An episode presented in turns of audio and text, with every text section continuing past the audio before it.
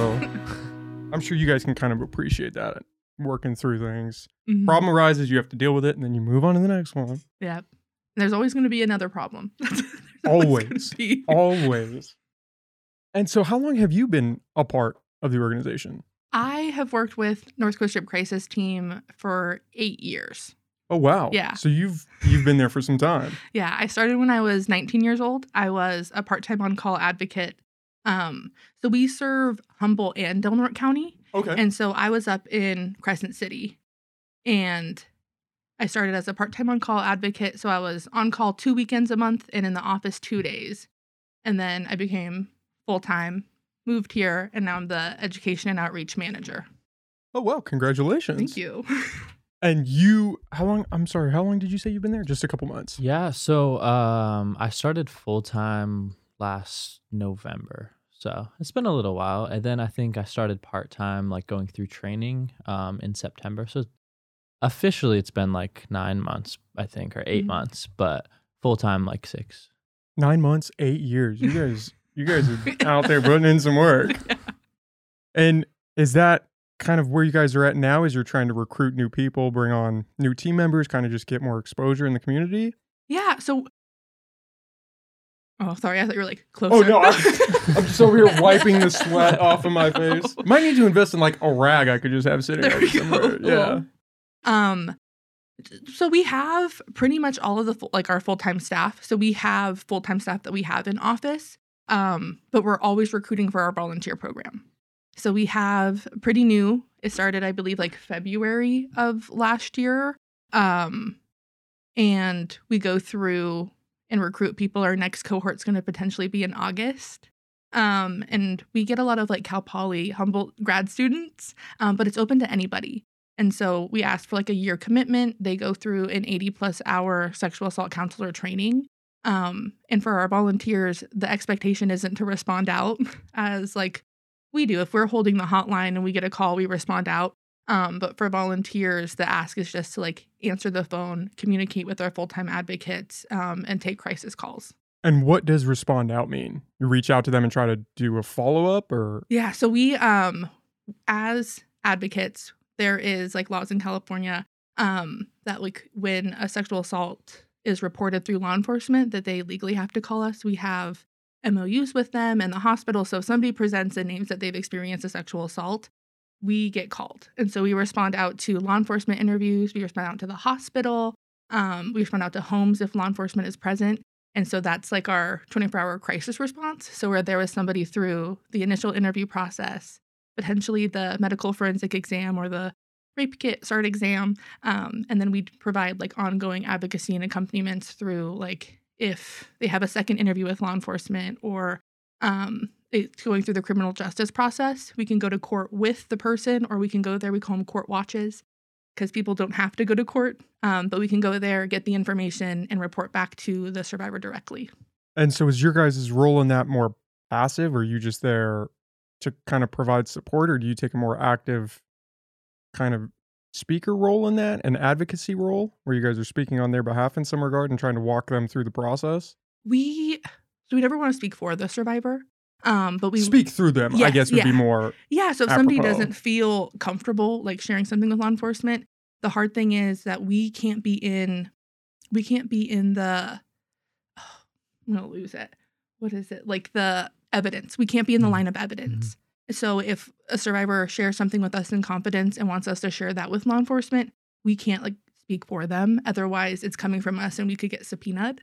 Um, but we could kind of like let the survivor know like remember remember what you shared with me or would you be okay talking a little bit about like, what we just talked about with them? So we're with them through the whole process and we're also kind of the go between because there's a lot of legal jargon there's a lot of steps and so we're kind of just guiding them through like this is what's happening next. Are you okay with that? Um if law enforcement or another entity is victim blaming the survivor doesn't feel comfortable we do step in. And we say like this person needs a break or can we step outside and have a conversation? You know those kinds of things. So we do mediate um kind of the process in general just kind of like to interject if things are like going astray or Starting can- to go a little sideways. yeah. Then we're like let's take a break. So Well, you have to think that when you guys are going out there and meeting these people, they're not having the best day. And so on top of the stress of what they went through in their experience, hmm then they're they're meeting with cops, they're almost reliving it again to try to explain what happened. hmm So I would imagine it'd be pretty beneficial having somebody there that kind of gets it, can walk you through the process, almost hold your hand as you're you're enduring what you are. Yeah, and we we go past that as well. And we've and we've experienced and we shared this with law enforcement when we get a call out because law enforcement doesn't always give us a call, even though they're supposed to. And we understand like when you're responding on scene in that moment that you're wanting to, you know, get the ball rolling and you know, we have a 30 minute response time where it usually doesn't take us the full 30 minutes to get there. We just have that because we have people who live in, you know, McKinleyville. And if we're responding out to Eureka, it's going to take a minute, those kinds of things. And so sometimes law enforcement doesn't want to wait. And so they don't give us a call or they offer our services to the survivor and they're like, no, I don't want another person in the room. They don't want to feel like they're putting somebody out or, you know, creating more energy around something that maybe they don't want the focus on. Um, I don't know where I was going with that, but so like Makes sense. Yeah. yeah, so law enforcement doesn't always give us a call, but we've noticed that when we do respond out and that there is an advocate present, that survivor is more likely to go through the criminal justice process because for a lot of people, they go through that initial interview or they go through the SART exam and they do have to relive it. And when you do the initial interview, you're really you're reliving it. You're sharing your experience of what happened. And for a lot of law enforcement, that's from a linear standpoint. So like from what happened before the assault, during, and then your response afterwards. And then same for the medical forensic exam. They have their own list of questions. So you do the interview with law enforcement. They determine if you're eligible for a SART exam. And then you go through the the medical forensic exam, which has an interview portion, and then it has the physical examination. Um, so that's two times within a span of potentially four hours having to relive your experience. And with two separate people. It's not even Mhm. reliving it to the same person again. You got to retell it to some other stranger. Yeah. And then Yeah. if it goes through the criminal justice system or so there's a SART exam, that evidence gets collected, law enforcement does their investigation and sometimes they they request the survivor to come back and uh, answer a few different questions or you know they get some information they want to relay that with the survivor those kinds of things so that might be a second interview potentially a third um, and then it goes to the district attorney's office they decide if they want to charge that case or not. And then they also have a DA investigator who might have their own set of questions. So you're talking to the DA's office and then going through the court process. If it goes to trial, there's a preliminary hearing. Um, if you are an adult, uh, you're most likely going to have to testify in the preliminary hearing. If you're a minor, there's a thing called Prop 115, where the responding law enforcement officer who took your initial interview um, or an officer who was on the case um, can testify on your behalf uh, of the knowledge that they have and what they put in their report. Um, but if you're an adult, that's you. you Is have- that just to protect the identity of the minor yeah, in that situation? yeah, and also not to like re-traumatize. So they try not to re-traumatize the survivor through the process. That's not the goal. Uh, or the goal is to not re-traumatize. Um, but with minors too, there's also the higher chance of once the evidence is being shown in court that the the perpetrator or the defendant is like, cut cut it. I want a plea deal. I want to take a plea because they don't want it to go to trial and be seen in front of a jury. So we see that a lot of times too, especially with minor cases, that when it's Prop 115 um, and the the law enforcement officer is testifying on their behalf and all the evidence is laid out, a lot of people are like, "Oh, I'm screwed." like, "Oh, this is going to be It's not going to end well for me. Exactly. And so then they see the plea. And so there's also that piece. But if you're an adult going through that, you're asked to testify in the preliminary hearing and then at trial as well. So it's like a total of like six to seven times that you could have to share your experience in a linear, linear, linear way through that process. What determines if it will go with with criminal proceedings? If when you go into the hospital, I would imagine they do a rape kit. That would be that point. That's just my CSI Yeah. background. You know, Yeah. what's the process for that? I don't want to burst anyone's bubbles. It's not like SVU. It's not like Shocking. SVU at all. Shockingly, it's not like SVU at all. Um, we have no Olivia Bensons out here.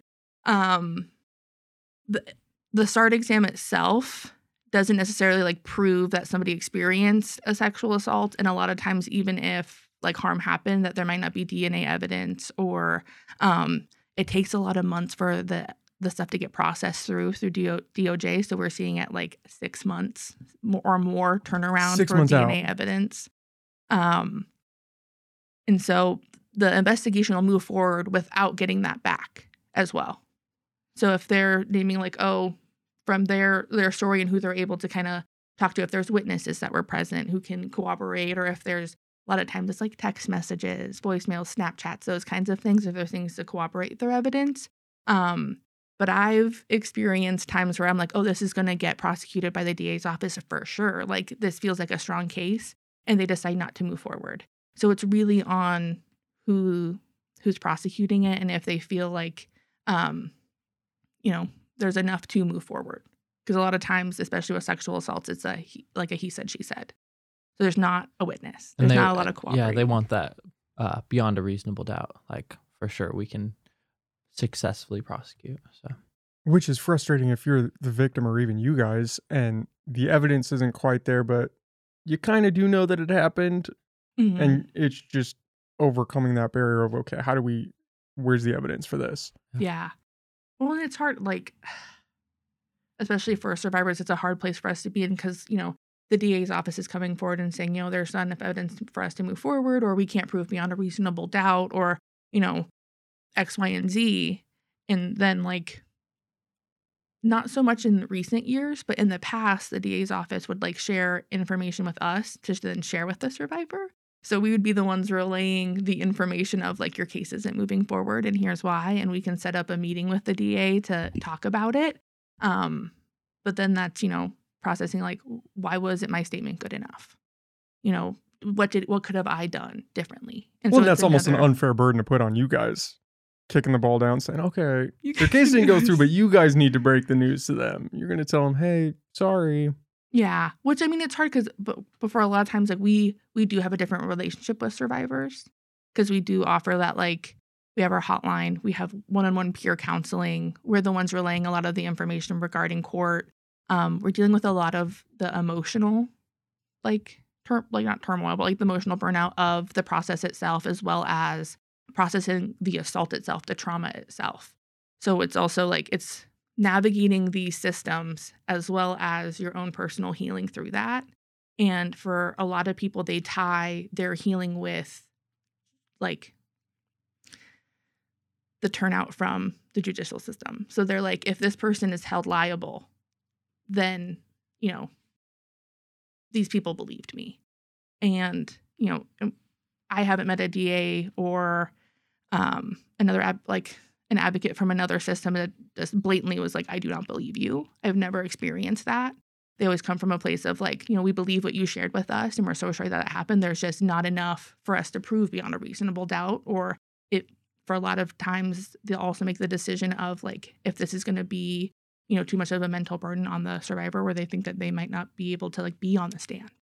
So they're like, you know, looking out for them in, in their own way. It just doesn't feel validating when you're that person who put everything on the line sometimes. Does that recovery process extend if the person that is accused of these crimes isn't found guilty?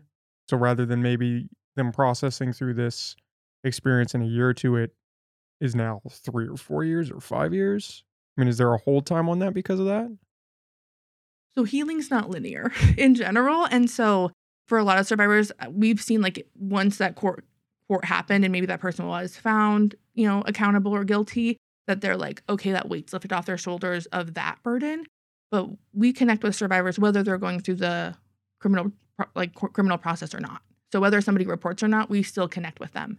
Um, and so we see like the waves will come. So a lot of times around like anniversaries or different times of like the year is really hard or you know different things like that. So even if somebody's case doesn't go through to trial, our services are always available. And so we do see a lot of times that people might take a break afterwards and they might come back and be like, I still feel a little like unrest around this. Um, so it, it just kind of ebbs and flows. We also serve a lot of survivors who've never reported to law enforcement. And so we offer our counseling services, other things like that. But for a lot of people, maybe they don't have a great experience with law enforcement. They, it was, you know, ongoing from a partner. Um, when we're tabling, a lot of the times when we're tabling, we get a lot of people who just come up to our booth and share that they've experienced assault many years ago or and they say like I've never told anybody this, but like thank you for what you're doing. Those kinds of things. So we also have a lot of people who just don't share their experience. Um, and we serve a lot of older clients as well who just have never shared their experience. And so they see our hotline somewhere or they recently they've seen like our bus ads or those kinds of things. And they were like, I just wanted to talk to somebody about this. We're like, we're here to listen. Do you notice a difference in the people that come forward and maybe do try to go down the prosecution route or at least come forward to talk to you guys versus the ones that are a little more suppressive in it and try to just bury it down and ignore that it happened? Yeah. I mean, is there di- is there like a tangible difference you can see in those people, or or how they cover from that, or it's pretty hard Mhm. to say? It just varies too much. I, Yeah, go for it. I think it varies. I think it's Mhm. varies because it's so it's so hard to kind of also like navigate of like oh you know who comes forward and who who doesn't because I mean we connect with our primary work is in high schools currently we run like the the check it club that cal poly humboldt has we run a model of that at like arcata high primarily um but we we're at like the high school level and so we also get disclosures from teens as well who just don't want to report to law enforcement Mhm. um, so like there's not like a, a marker of like, you know, these people typically don't report to law enforcement compared to somebody else. Right. No identifiers that you guys can point No. out. Yeah. Yeah. It doesn't really negate off of age either. yeah. Um, we notice a lot of times like past experience with law enforcement's a big one. Like if they've had an ongoing relationship with law enforcement or if it's not their first assault that they've experienced. They're less likely to come forward if it's not their first one.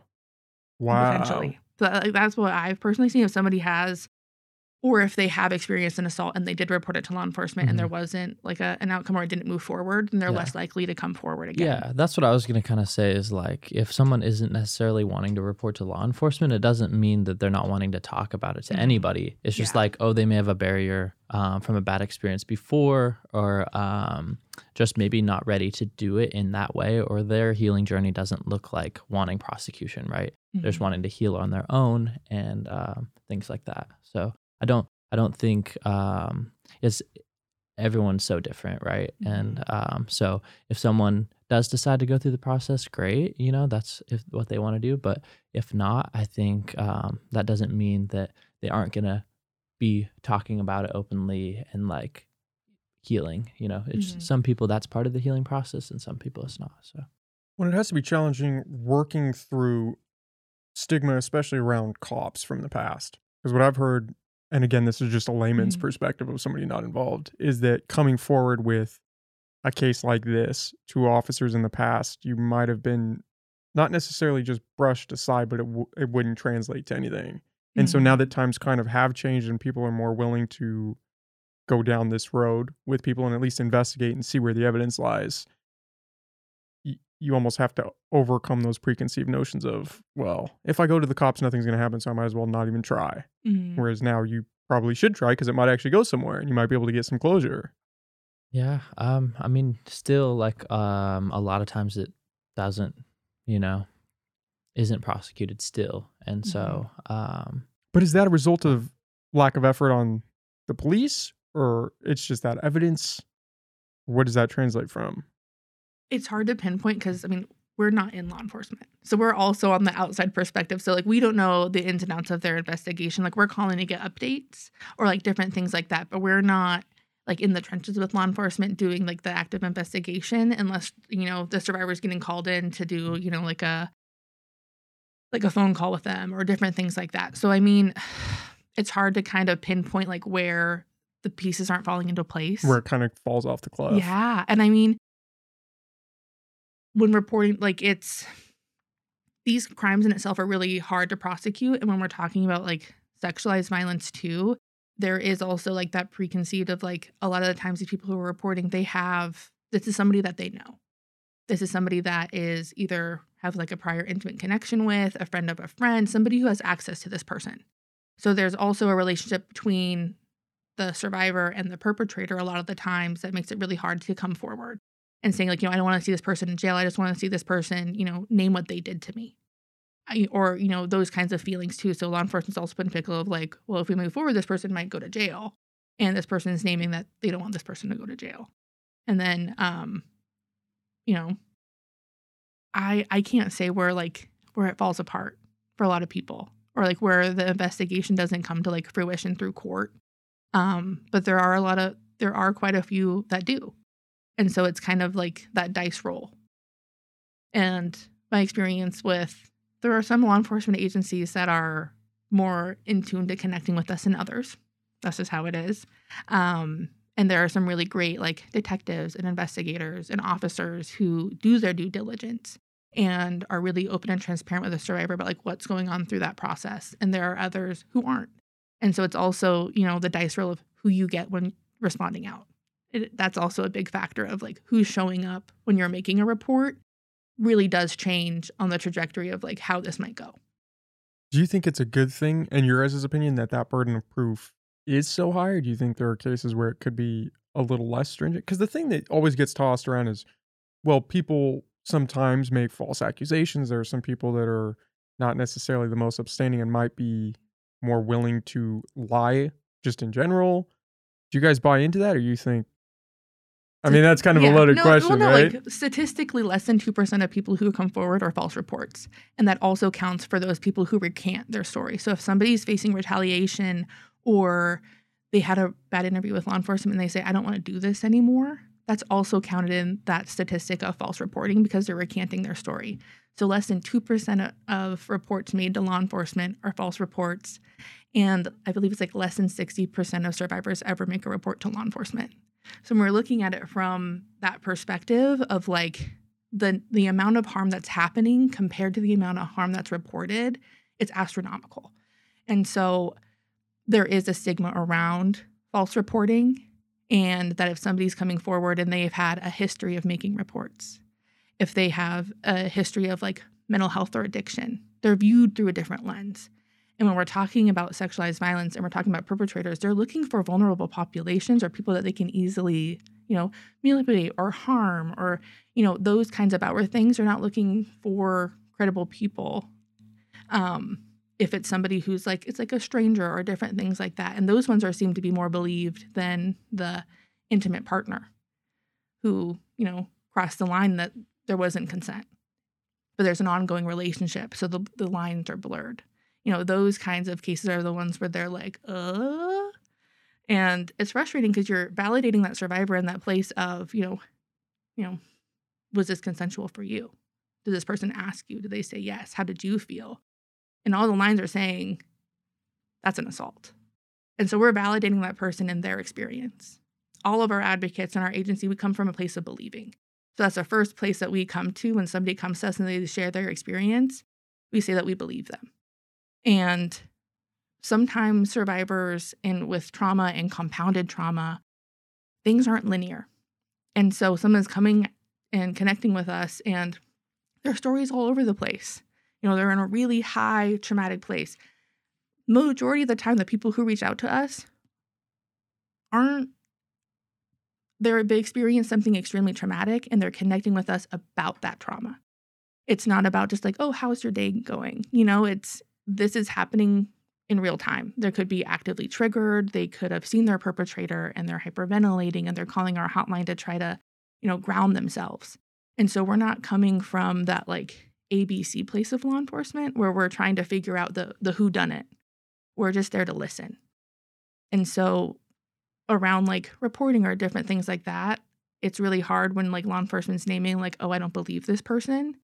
But we're always going to come from a place of believing, even if the dots don't make sense in the moment. Yeah, and what we know about trauma in the brain is Mhm. that things aren't linear, and um, so it can be hard to be like, oh, this is how things exactly happened, and so that can make things hard to prosecute when they're, um, you know, oh, did you change your story? But really, like, their brain is um, what went into the survival Mhm. state.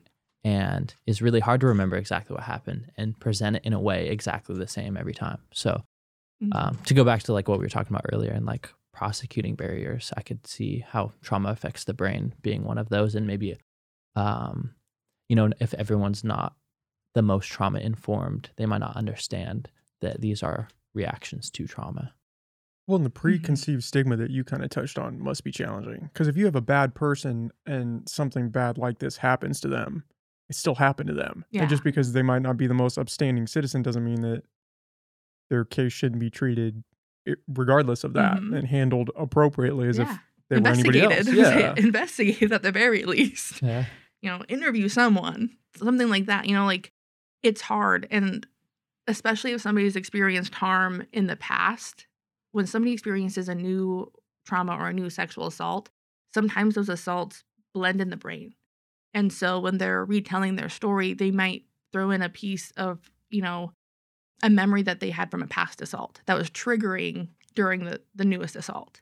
And so it's, you know, reconfig- Overlaps a little bit. yeah. And so we we have, you know, this opportunity as advocates to be able to kind of like break through a lot of that and have those conversations when it's like other other service avenues or when you're reporting, you know, they have these lines that they're looking for. That they're, you know, I need I need this information to do X, Y, and Z. And if the information's not accurate or, you know, it's back and forth, like they they can't do their job. And so there's also that that limbo too. And it's just, you know, it's a hard place to be in sometimes when we were trying to navigate of like did this happen last month or was this something that happened from an assault five years ago let's navigate let's navigate that Do you think that the stigma around, oh, some people might lie, that whole idea, do you think that's more discrediting to the movement as a whole? People are kind of blowing that out of proportion in some sense, and that it's almost having the opposite effect because then people become desensitized to these cases when they do come forward? Or do you think there's still validity in looking at those cases and saying, yeah, that 2%, not a huge number, 2%. yeah no i mean there are people who come forward and name that they you know or make a false report those that is accurate um i think the climate and like coming at every time somebody comes forward as is this person lying i don't think that's helpful i don't think i don't think that's a good place Right. to It's safer to assume the 98% Yeah. than the two, right? Mm-hmm. Yeah. And so, I mean, I think that's used as a scapegoat for a lot of people of not facing the actual problem um, that harm happens. And I think, especially here in, I'm going to shout out rural communities, here in small towns, you know somebody. If somebody's coming forward and they're naming somebody as a perpetrator, and let's say that's your brother's best friend, you're not going to sit there and be like, well, or someone can sit there and be like, well, they were never weird to me. You know, they didn't did anything to me. I know this person.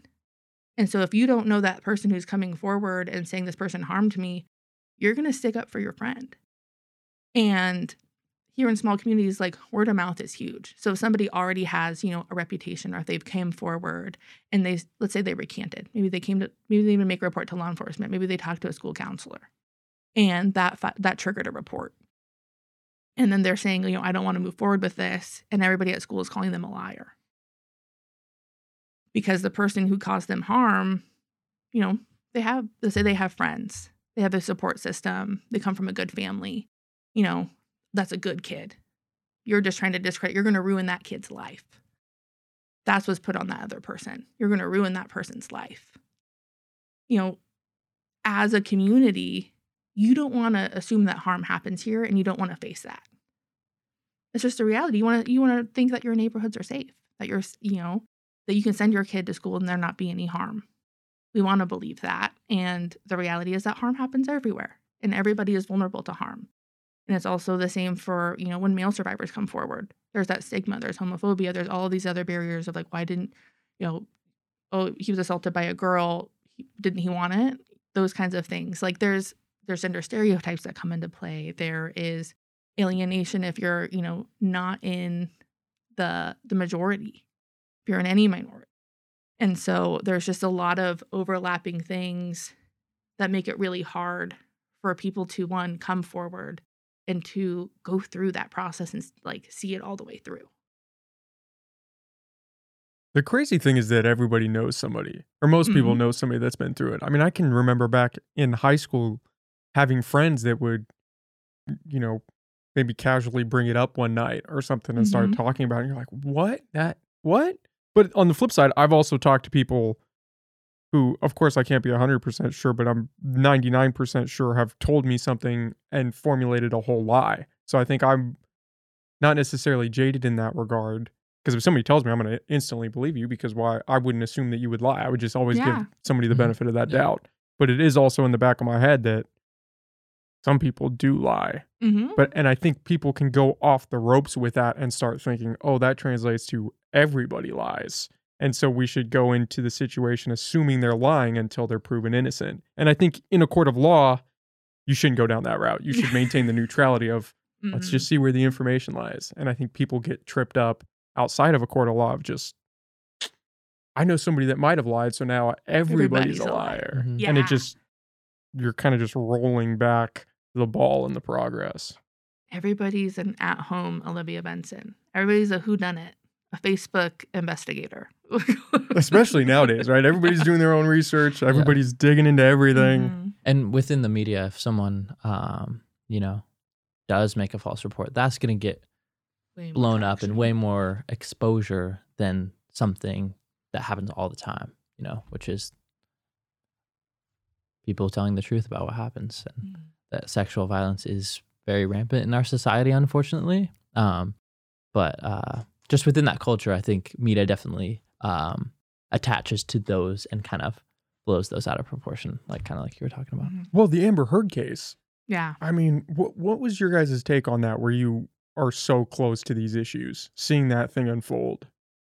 I personally only watch like the lives on like TikTok. So like I didn't like sit down and like TikTok watch sleuth. Yep. yeah so i was like okay i like watched some of it so i i didn't see a lot of like the testimony of it i also know like these are two big like High profile Yeah. actors. so it's going to get a lot of traction a lot of Mhm. attention Yeah. and you know a lot of people know johnny depp over amber heard you know what i mean so that, that also had you know this person is you know jack sparrow oh no so like there's also those preconceived notions but i didn't watch the tri- like the trial at all except for tiktok lives so i was like okay And that was before I was with the agency too, so I didn't like Not have a- necessarily in your purview. yeah yeah as Mhm. much.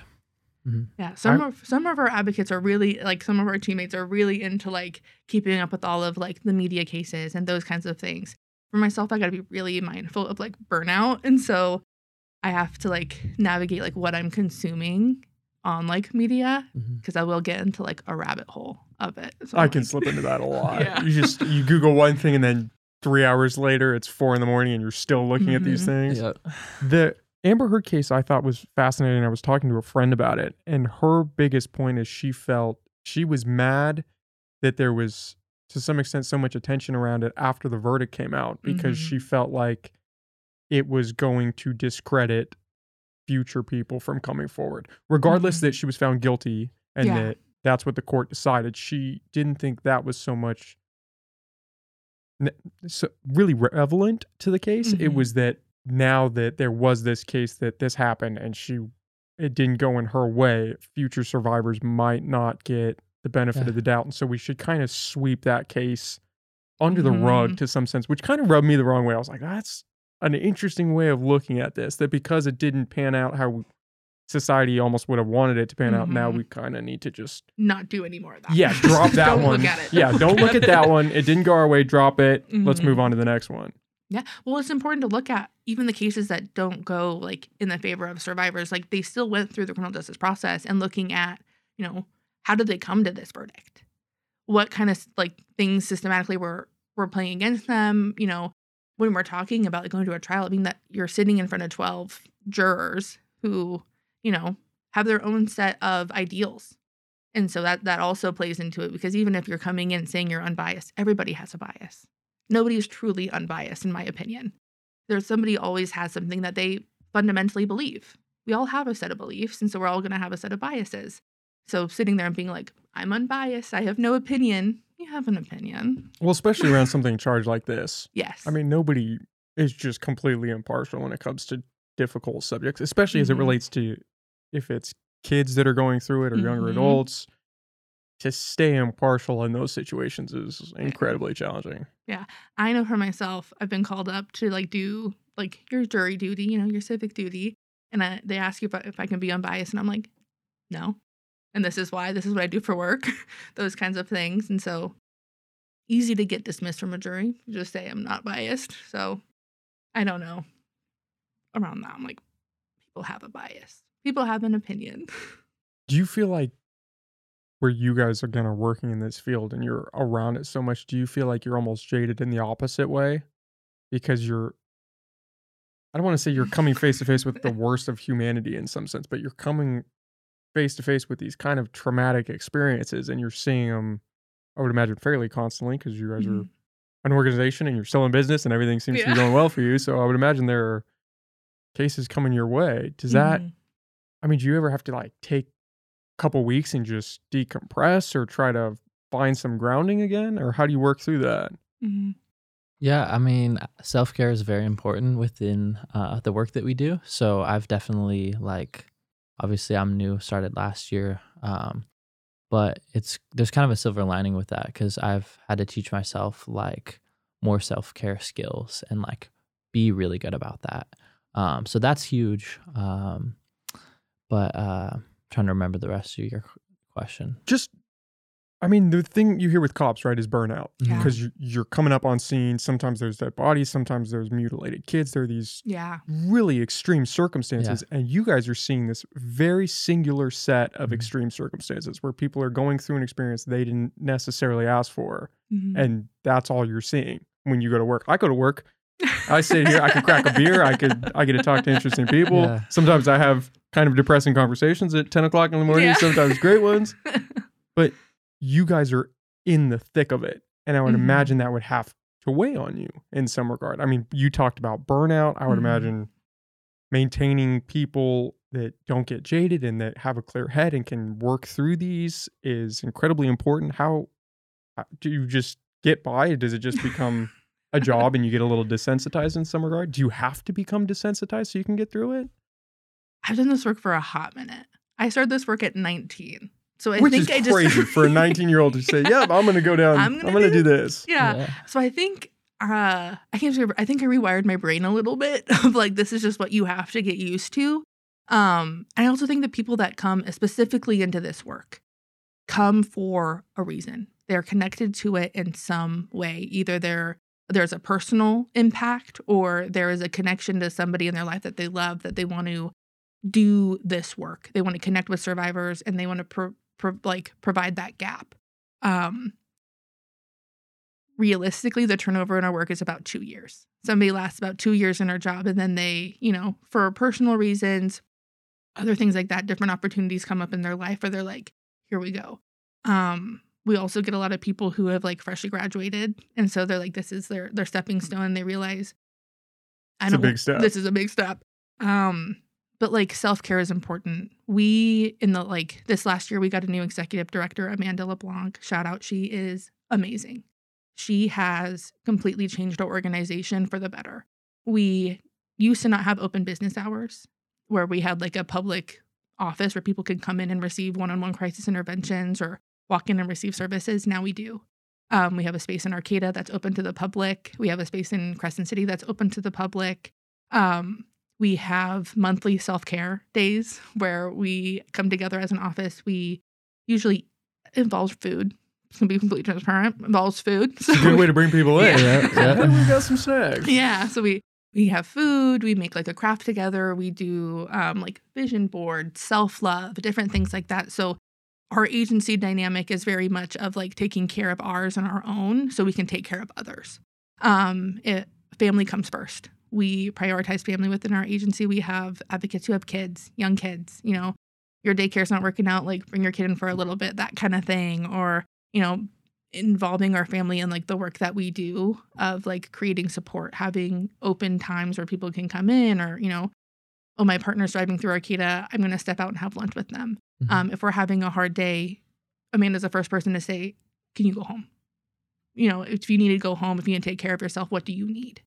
Um, we really prioritize, we really try to prioritize self-care in our everyday work life. Um, and then independently, we also like, what do you do to take care of yourself?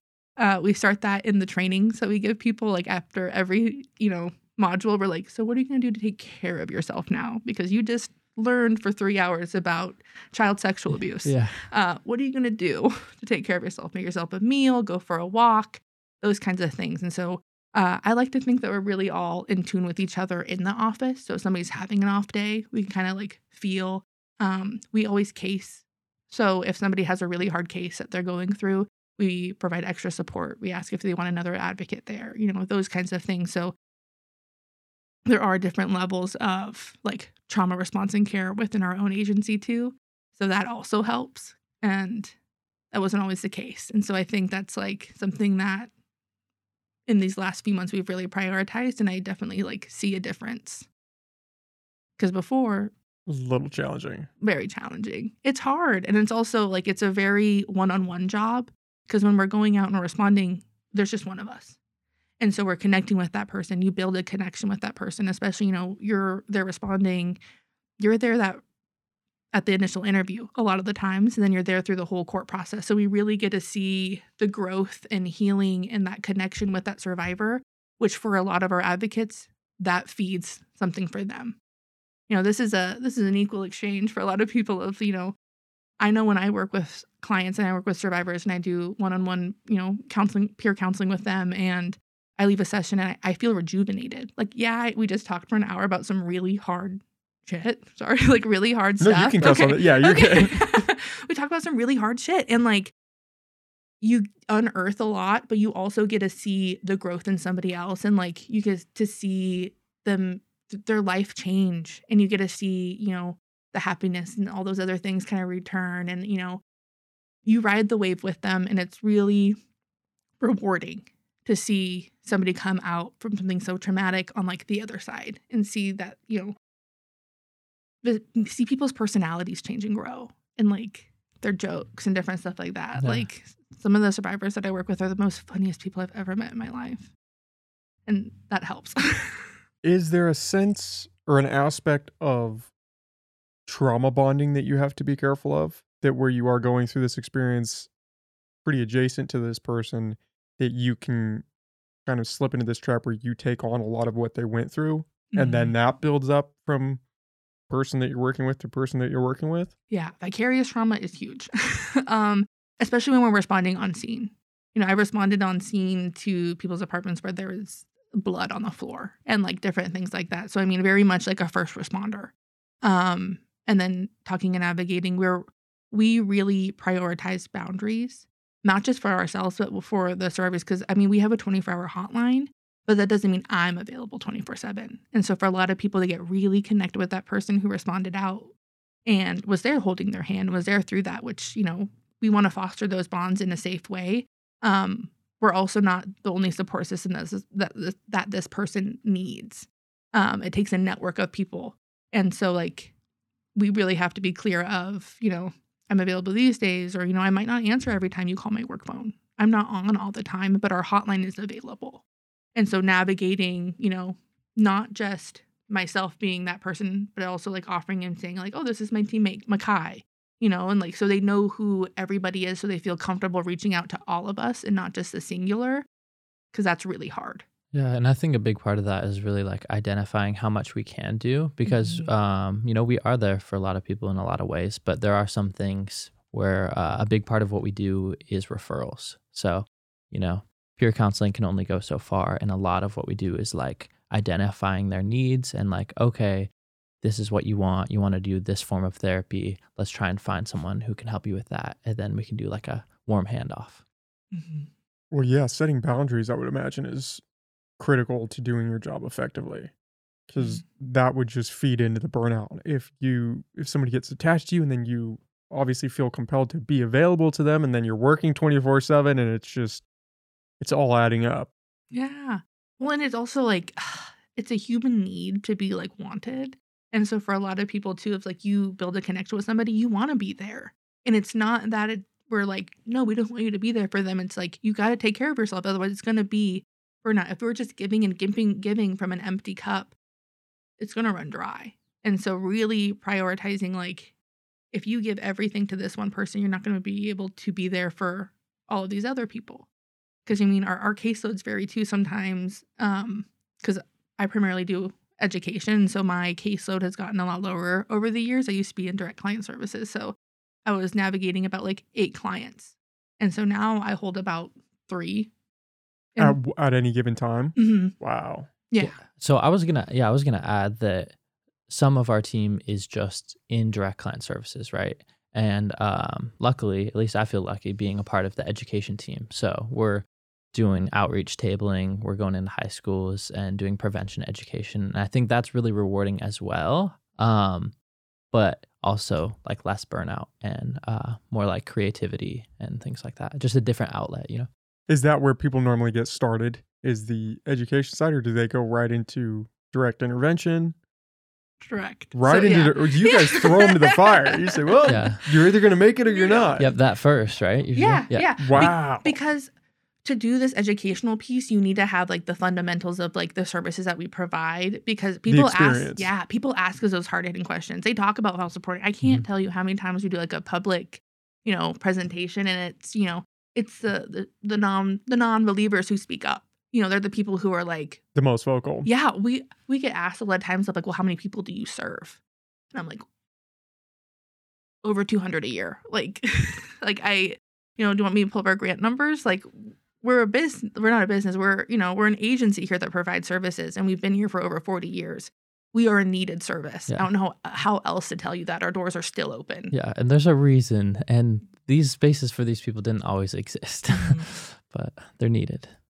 Well, we're in an interesting day where I think most people acknowledge that this is happening and Mhm. acknowledge that it is a problem.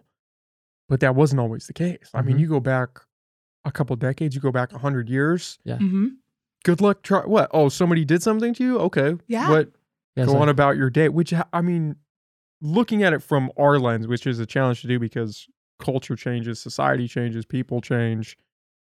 It's it's just almost crazy to look back. But I mean, you go back a couple hundred years and people were just slaughtering each other. So it's not that it's not that much of a jump that this would be happening as Mhm. well.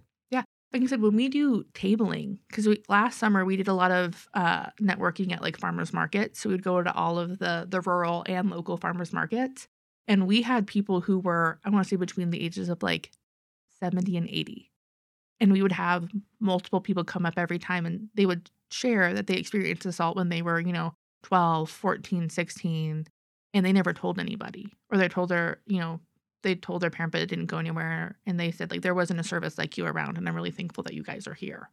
Um and like i would have really benefited from talking to somebody like you and we always say like you know our doors are always open. It doesn't matter when that assault occurred you can always connect with us. And they're like no i'm okay now or those kinds of things but it's I always have to tell people when we go to go table, I'm like, prepare to do like three crisis interventions at the table. So we always like to have two people there so somebody can, you know, navigate handing out swag and like the fun conversations of like, yeah, we're here. Um, and then people coming up and disclosing. We also have people who just like don't make eye contact with us, which is great, where they see our, you know, North Coast Rape Crisis team and they look at their table and they're like, not here. Yeah. I'm gonna go the opposite Yeah. direction Yeah. to steer clear. keep Yeah, walking. or like they don't like their kids near our table, and I'm like, we have bubbles, we have coloring pages. They're like, no, no. Yeah, it's kind of nice that you guys can tag team that. It's like, Mhm. okay, I'm gonna handle this one. You Yeah. you do the education, then we'll swap. Everything's everything's gonna be copacetic. Mhm. It's the parenting thing worries me in some regards because the idea that you would go tell your parent that this happened to you, and then for whatever reason, maybe there's the inclination to diminish it or Mhm. kind of brush it aside, which is an understandable thing because if you're a parent and your kid comes and says, "Hey, something not that great happened," especially if it's a family member or somebody that obviously is close to the child, Mhm. to acknowledge that and and figure out a way to move through it would be crippling. Obviously for the child, but for the parent as well, knowing that you are the guardian of this person Mhm. and this is your kid. This is your flesh and blood. This is your child, and this thing happened right under your nose. And now, if you acknowledge that, you almost have to take on some of the guilt of I. I Something let went. Something went wrong. Yeah, Yeah. which you didn't really, but no, Yeah. but guilt. that's how you would feel. Yeah. I mean, if, I don't have kids, but I, that would be Mhm. crippling to me if that came to light or something like that happened. Yeah. It's hard. Like that guilt eats you alive. And so I think for a lot of times, especially for parents, it's that like that culpability of I I let my kid down. So if I if I don't address this, it didn't happen, maybe, or you know, especially when harm happens to really young kids, like three and under, there's also this preconceived notion that they won't remember what happened to them. So it's not going to affect them. Or if we don't talk about it, they're not going to remember. But like our bodies hold memories. So they might not have, you know, the the visual memory, but there's also that, you know, that harm still manifests throughout somebody's life. That trauma still is being carried. Um and so there's also we see that especially with like really young kids where they're like, well, thankfully they're not going to remember this, and we're like, it might play out. The odds differently aren't that great that it's not, yeah. Might manifest in a different way, but yeah.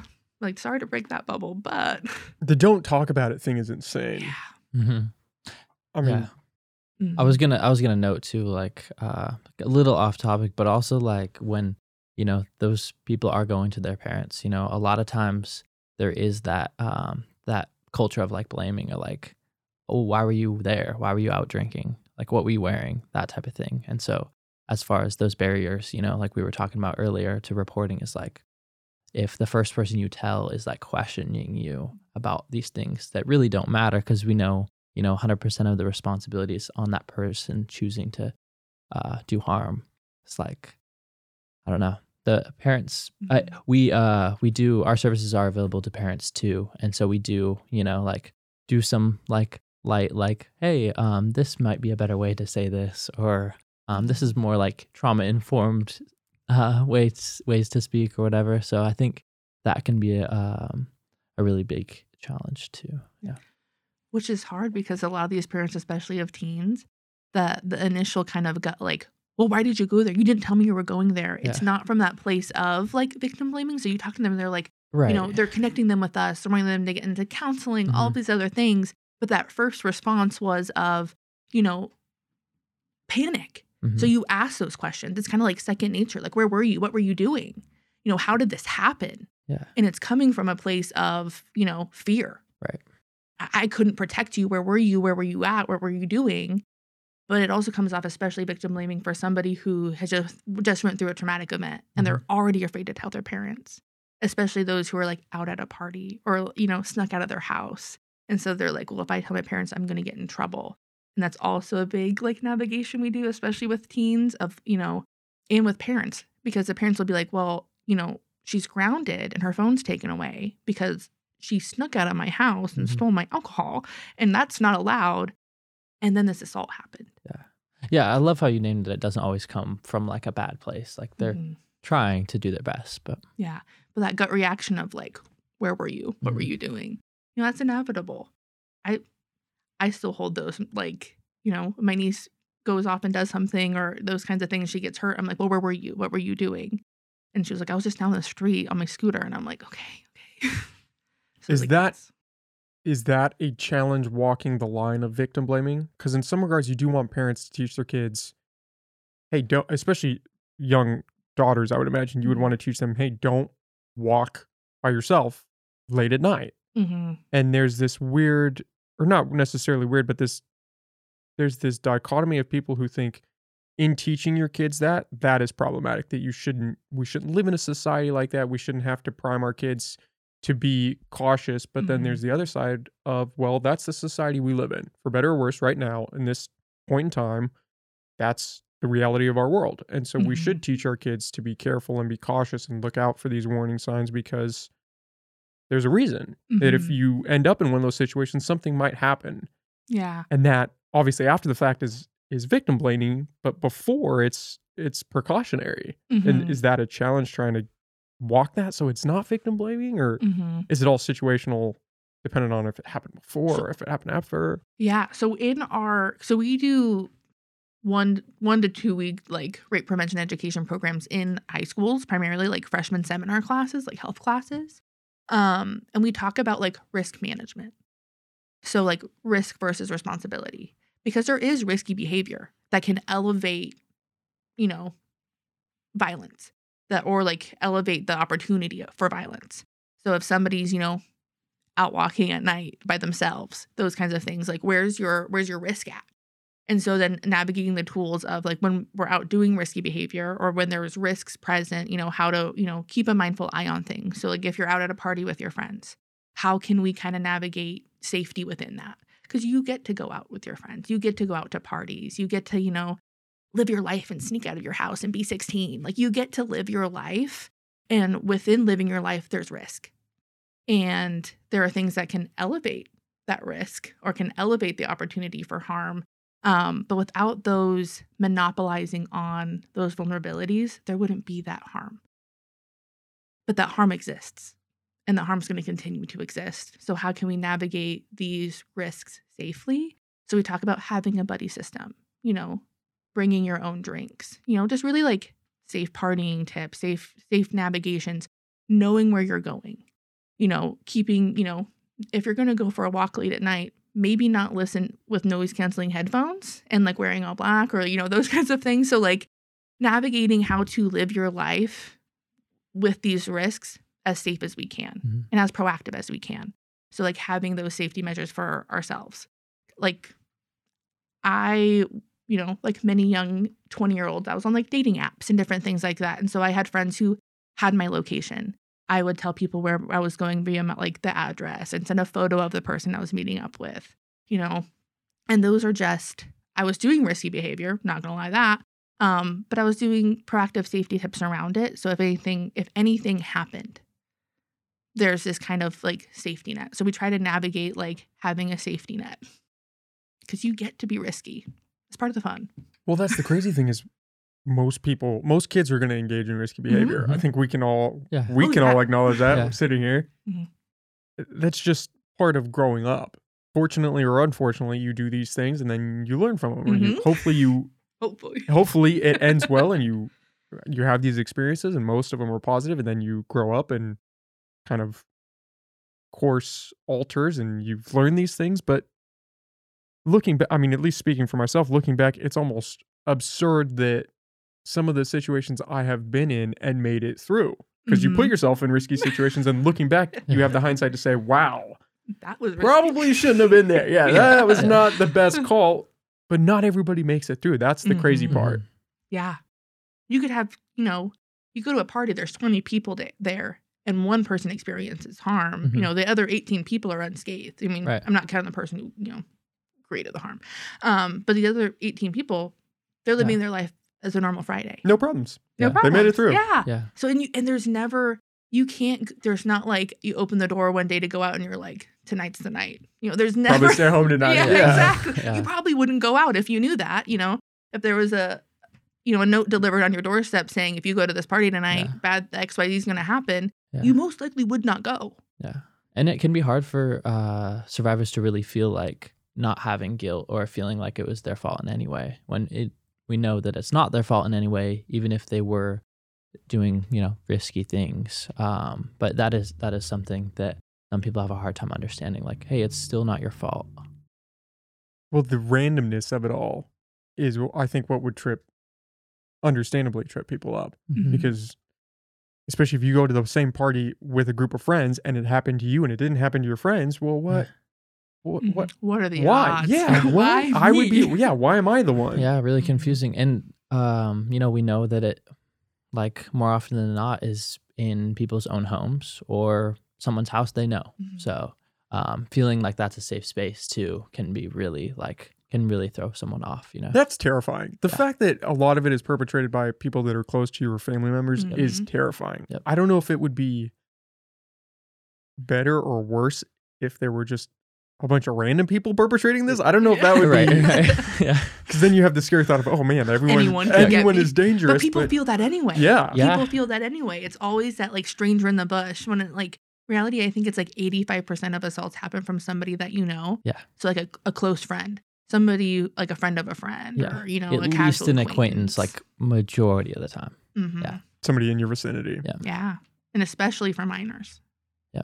It's almost always somebody that they know or who has access to them, like a Mhm. family friend, coach, you know, friend's older brother, cousin. That's hard. That's terrifying. Well, and it's, I mean, it's terrifying, It's terrifying. really. And then like thinking of, I'm not a parent, um, but thinking of like as a parent, the people who you allow to your close to your kid are people Yeah. that you trust, Mhm. right? You know, if you're going to have somebody babysit or watch your kid, you're going to trust them. And so that betray that extra layer of betrayal and guilt. Yeah. for that parent of like I let my kid, you know, be watched by this person or around this person or stay the night at this person's house or you know. Well, I think that plays into why someone might be more inclined to diminish what happened, not Mhm. even intentionally or Mhm. consciously, but just through their actions, is because of that dynamic of Yeah. well, it was somebody that I trusted, so how? Especially if it's a family member. I mean, that's just Mhm. that's a whole other can of worms. Yeah. Yeah. Yeah. Yeah, having um like new nieces and nephews in my family and then uh recently like knowing more of the statistics about this is I'm really like, whoa, like okay, I don't have kids, but I'm got to look out for these other kids cuz I Mhm. know what happens.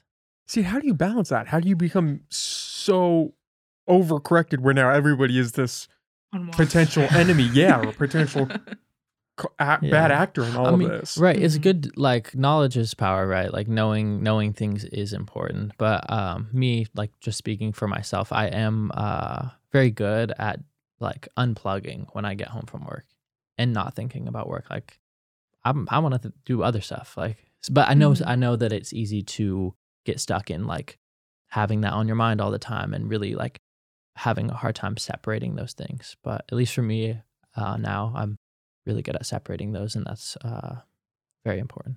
Yeah, I think like my my niece is three years old, so she's really young, and just having the conversations of one, what is consent?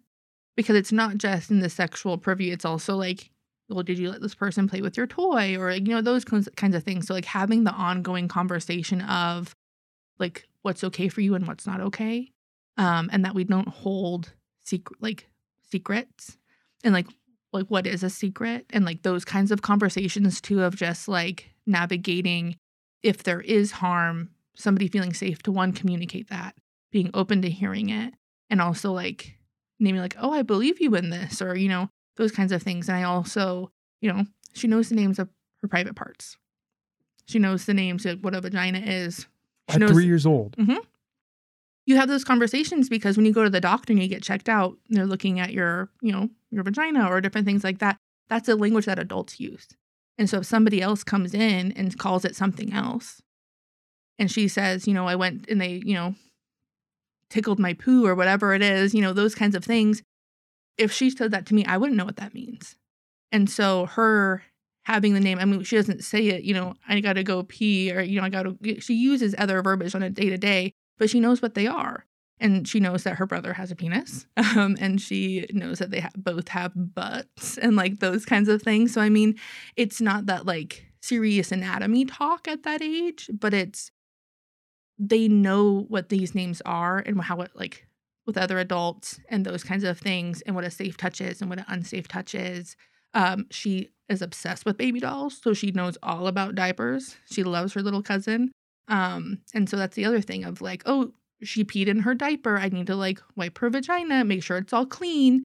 You know, those kinds of conversations are happening of the normalization of it all. So if somebody else came in outside of our family or someone within our family said or did anything to like say otherwise, because he's even said at school, like, you know, well, this person calls it this or different things like that. And, uh, and she's like, I told them those are called boobies and not a chest or like those kinds of things. So, I mean, she's using it in like the day to day, but like Makhi said, knowledge is power. And so having that verbiage and knowing what that anatomy is and knowing what a safe touch is and what an unsafe touch is and how you feel when somebody gives you a touch. I also never expect a hug from her. And I let her know if you don't want to give somebody a hug, if you don't want to give somebody a kiss, you don't have to you know, and you can still love that person and you can still like that person, but you don't have to show that person physical affection because that's also very, you know, that's something that's placed on kids a lot of the time. And so that also blurs body boundaries. So if somebody doesn't feel safe with somebody or somebody causes harm and that's the obligation that we have to give physical touch to adults, that also is like a way to kind of navigate harm. A dangerous social primer. Yeah, it I mean, I remember as a little kid going to family events and being like, you have to give every Yeah, yeah. aunt, uncle, and who was it like a hug and a kiss on the cheek. Yeah. It was an obligation. It wasn't a choice. And so letting her know that she has a choice that she doesn't have to give anybody, you know, the time of day if she doesn't want to or a physical touch. It's empowering as a young person to know that you have choices.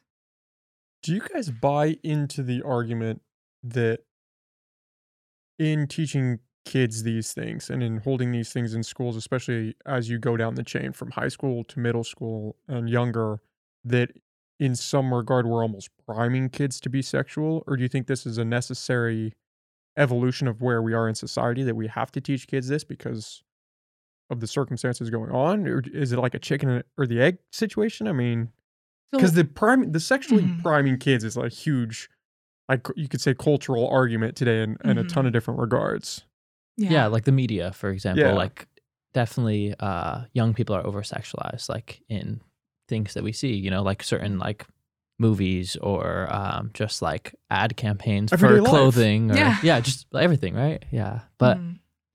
I would gonna say, especially for like young young kids and, and like through media, they're already ingesting that and viewing that.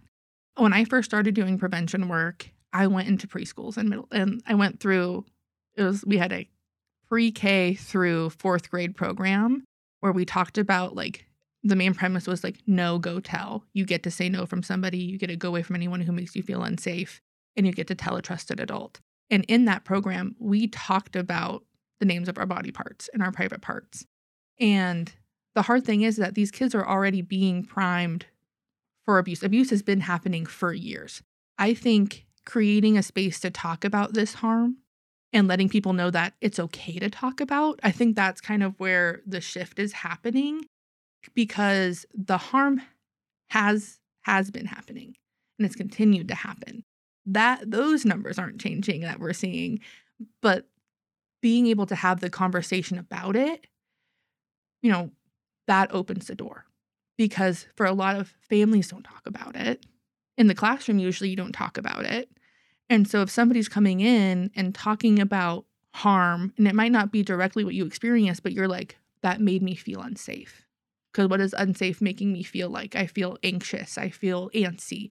You know, that doesn't feel like uh, that wasn't a safe secret um, it might connect in with a kid who outside of our our program or another program coming in wouldn't have the opportunity to talk about it because the harm may have already happened but they were maybe shut down at the family level or they didn't feel safe to talk to a safe adult or that harm is happening from a caregiver and so coming in and breaking kind of that third wall of you know this harm does happen to kids and i think it also makes children a lot more empathetic thinking about the harm that might happen to somebody else, even if they haven't experienced that.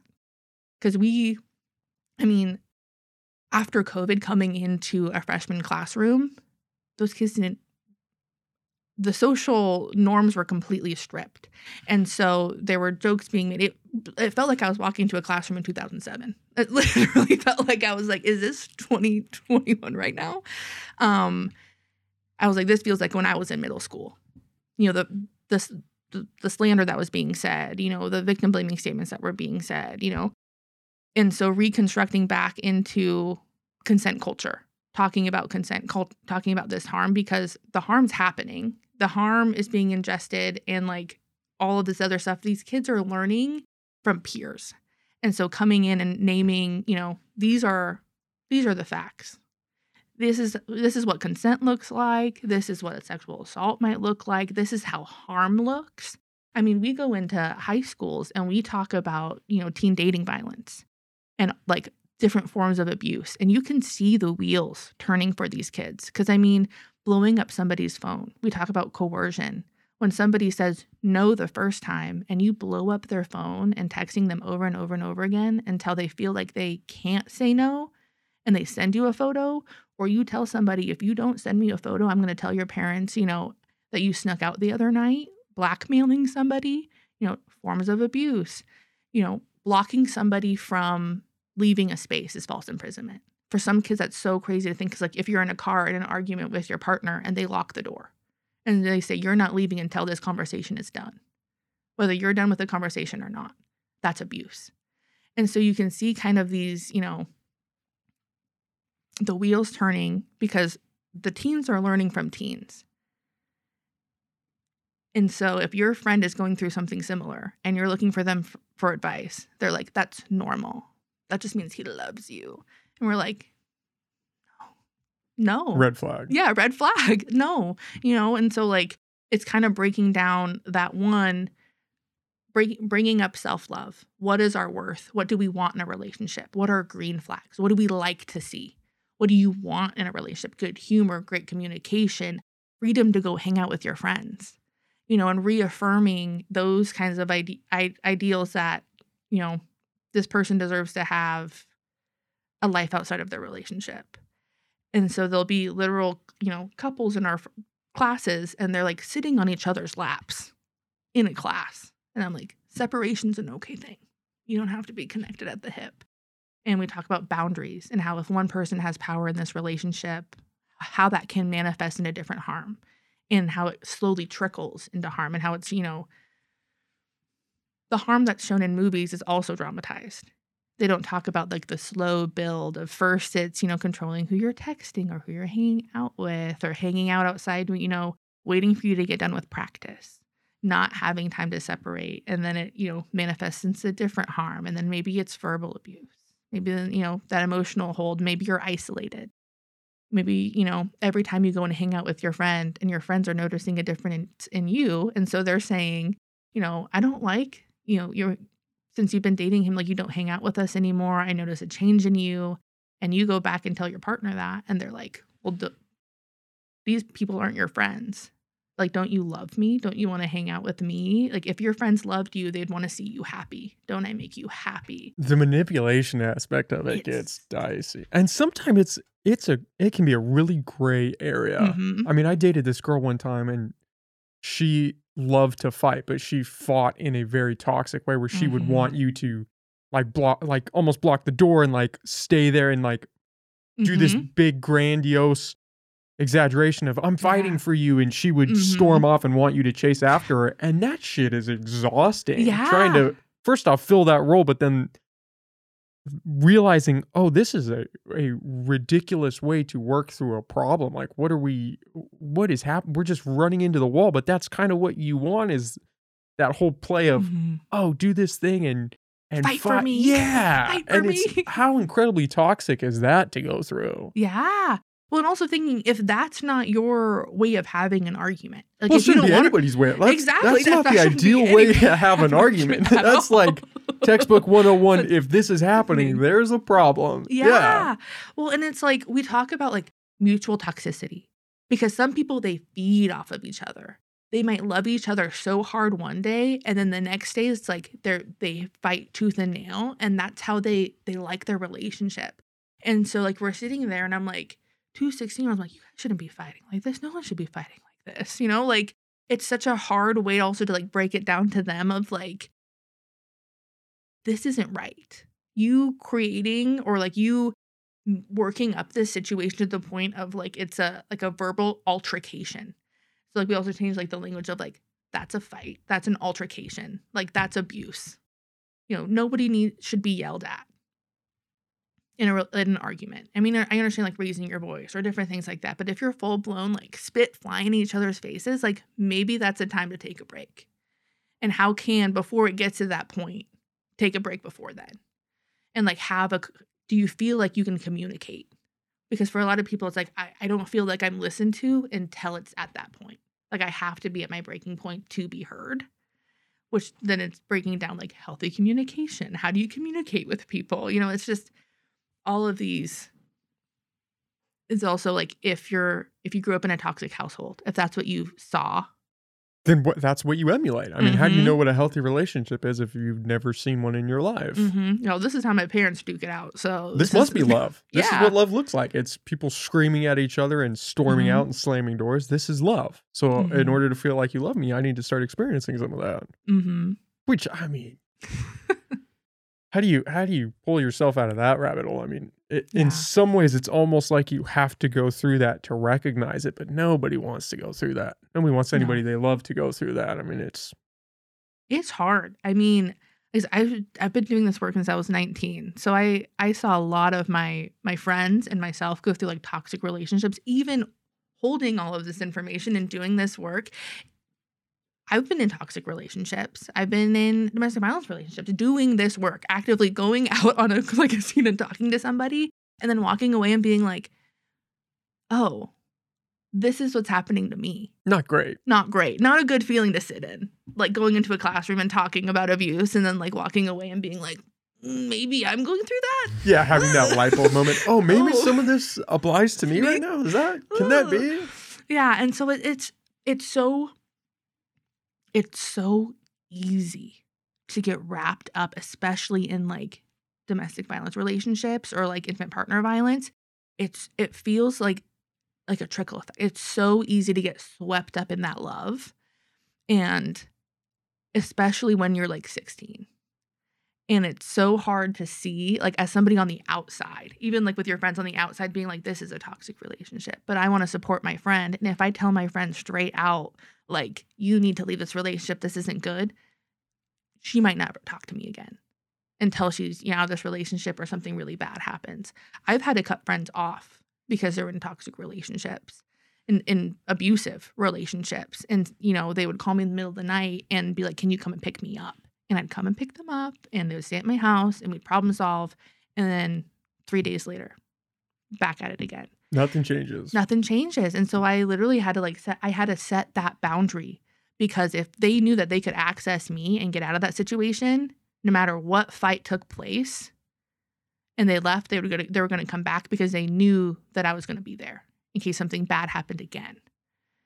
And it was one of the hardest things I've ever had to do because I knew that person was still experiencing harm. I knew that relationship surprisingly was not going to get better after the 15th time. Um, and I had to sit there and say, I can't do this. I can't watch you hurt yourself like this. This person's hurting you, but like you have an opportunity to not go back in that space. And I can't watch you do that again. I can't. And eventually she got out of that relationship and now she has a really great happy life with like three kids and is like doing all these great things i'm super proud of her but it took like her figuring that out for herself and she thanked me later because i thought i was making one of like the biggest mistakes of my life and she thanked me like two years later saying like thank you for doing that because like her mom already shut that door on her. Other people in her life already shut that door on her and i was just you know like in that place of like this person needs a space. Like i'm gonna do that. But you know her partner broke like the taillight on my car all of these other things. Like it, the abuse bled into our friendship our lives. You know he threatened me. He came to my house you know and i'm like at what point is, Is this gonna enough enough? yeah is this gonna cross the line for you because my line's being crossed. My line is being crossed and then jumped back over multiple times. So it, it takes until like reaching that point for themselves as well that they're worth leaving that relationship. Because on average you know with domestic violence relationships it takes upwards of seven times leaving for that person to actually like leave that relationship which is so hard to think about. And I, I mean if she had kids with this person if they owned a home together you know all of those other factors what would that have looked like because if she would have gotten pregnant with this person i guarantee she'd probably still be with him Well, how many people get wrapped up in that? They just Mhm. ha- they get into this not great relationship and then have a kid, and that's now your life. yeah You are now in this relationship. yeah whether you're with that person trying to trying to make it work trying to make a family um, or having to co-parent with an extremely toxic abusive person for 18 years Yeah, or the rest of your life yeah. Rest of your life, Yeah. really. And I'm a firm believer that people can't see that until they're ready to see it. Because I think everybody's been there where you have you're either in it yourself or you have a friend and you, it just doesn't click. Whatever Mhm. you're saying, whatever they're saying to you, it's just not passing through that that barrier. And Mhm. then like your friend a couple years later, maybe you finally wake up, but it doesn't happen through people telling you, Mhm. "Hey, this is Mm-mm. a problem," which is insane.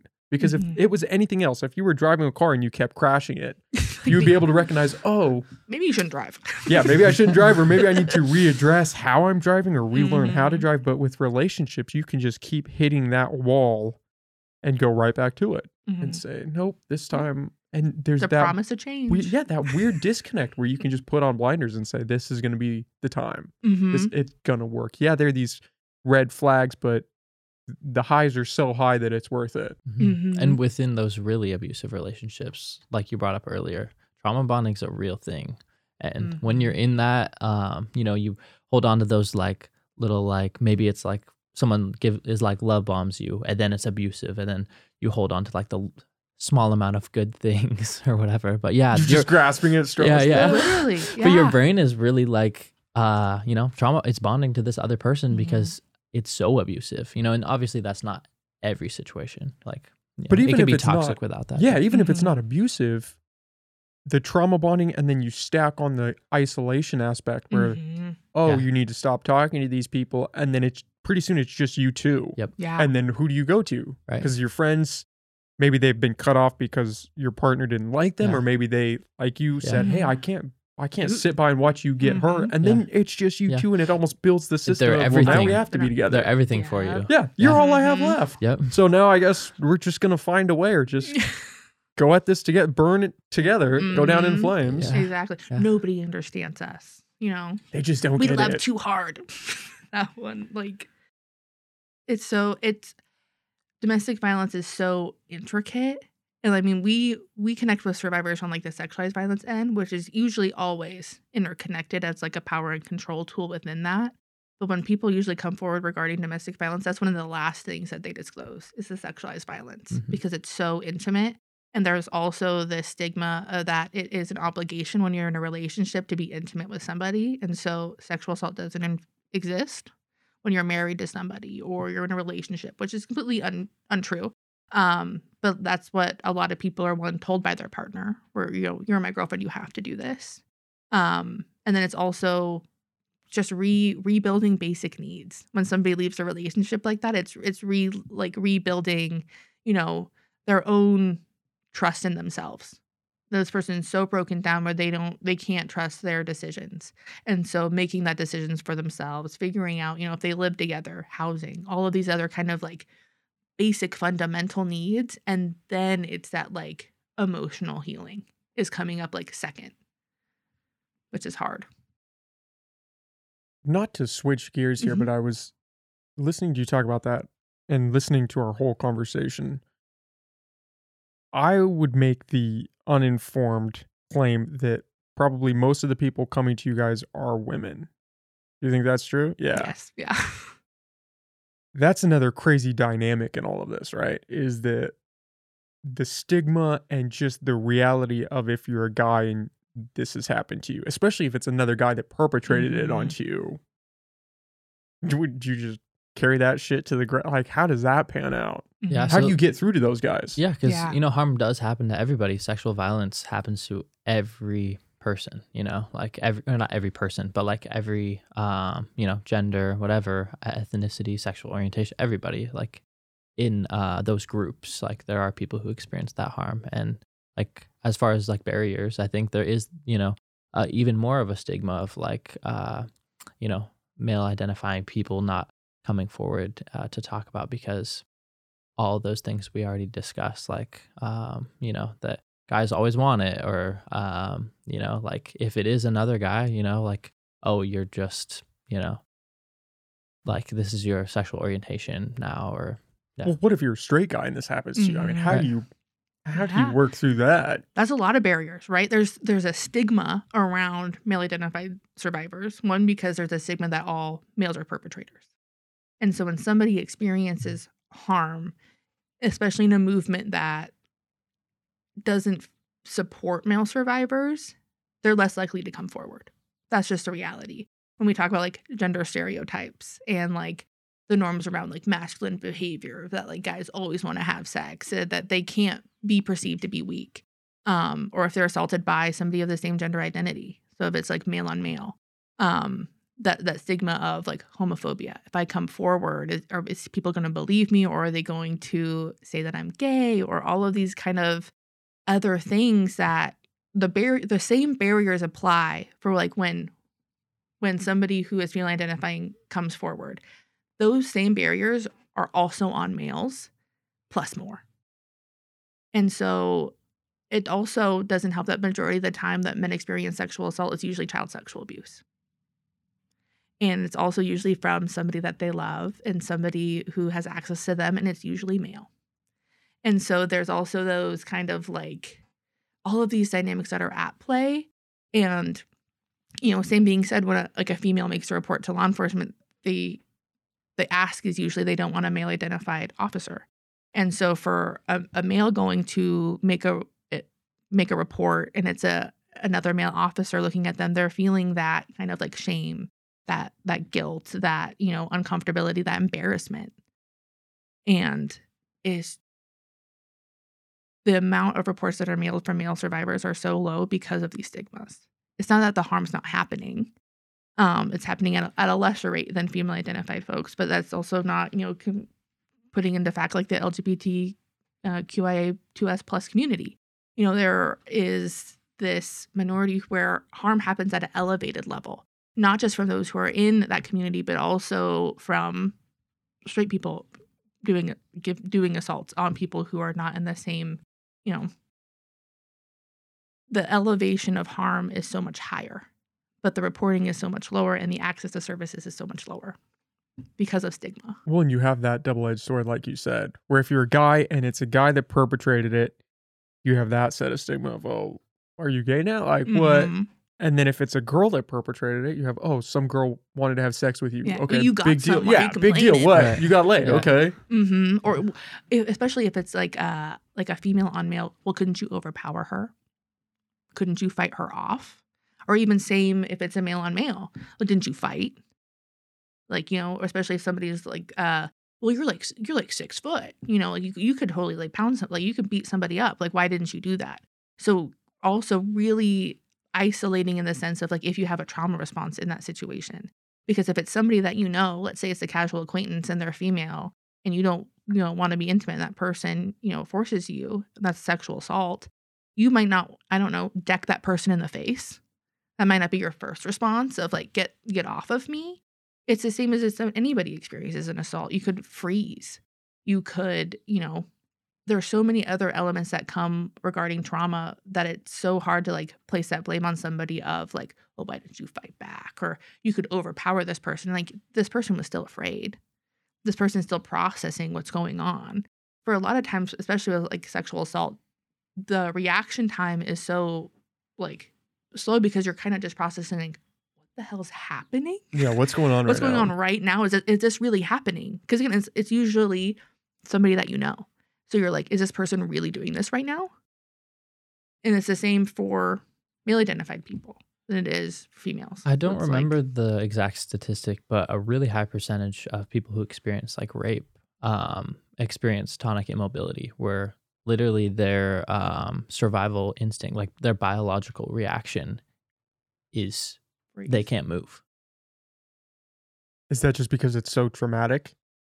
it's the same as like if you experience like a car crash like that same like it's it's trauma and so you know you see it with like um people like in active combat Mhm. um so it, it is that trauma and then it's also like our mind trying to protect ourselves like our minds are super uh like ingrained in trying to protect Other ourselves. animals too, we see Mhm. that. There's videos of like other um like I don't know, uh, it was like I don't know what kind of animals it was that I Possums? saw. but- Yeah, yeah, Yeah. yeah. yeah, there's an example. yeah so that's like uh that's a trauma response it's also um we hear from a lot of people too who do like say like self-defense or like self-defense measures um that like you can have these tools in your toolkit but if something happens and there's harm happening our our like lizard brain for like lack of a better Right. like word like it comes into play like our primal instincts are the ones that come forward Survival mode. Mhm. Well, fight or flight, right? Yep. And so when we talk a lot of a lot because one of the things, especially with like victim blaming, is like why didn't you fight back? Or like why didn't you yell? Why didn't you kick, scream, or those kinds of things? And like somebody could be like that tonic immobility, so overcome with fear that their mind shuts down. Like Mhm. they're they're mentally present, but they're not there. So like dissociation comes into play. Yeah. And it also might not be safe for that person to fight back. Yeah.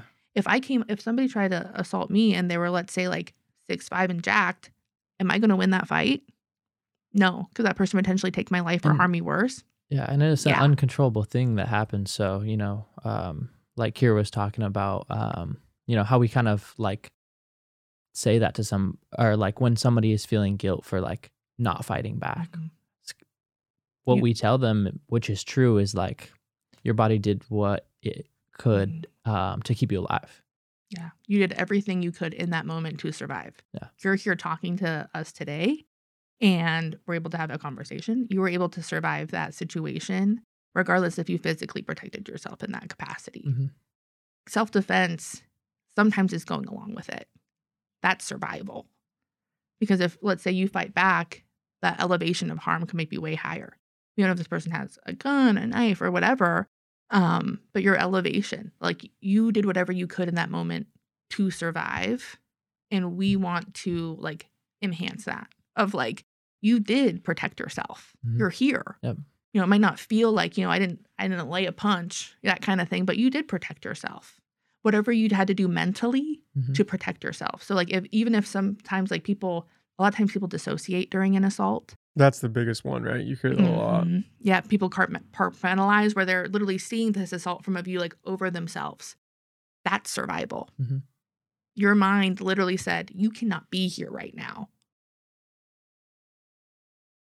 So you you survived. That's the simple. You survived. It doesn't feel good a lot of the times. There's always these what ifs. That's part of the victim blame culture. All of those things, but survival looks different for so many people. And that's why trauma responses are so different for everybody.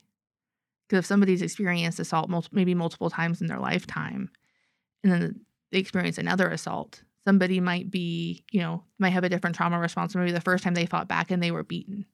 And so the second time they experience an assault, they're going along with it because they don't want to be beaten, even if it's a different perpetrator. Yeah. And I think that kind of highlights the importance of talking um, more about like, you know, teaching people not to do these things instead of like, oh, self defense, carry this pepper spray. And like, oh, of course, like all those things aren't bad things to do, right? It can like uh, prevent things, right? But the real important thing is like preventing someone from deciding to do this to cause this harm. I'll be honest, I've never really been a fan of that side of the argument. I Mhm. understand one of the things I've always heard is that we need to raise boys to be better men. And that Mhm. kind of irks me in some ways. I understand where they're coming from when they say that.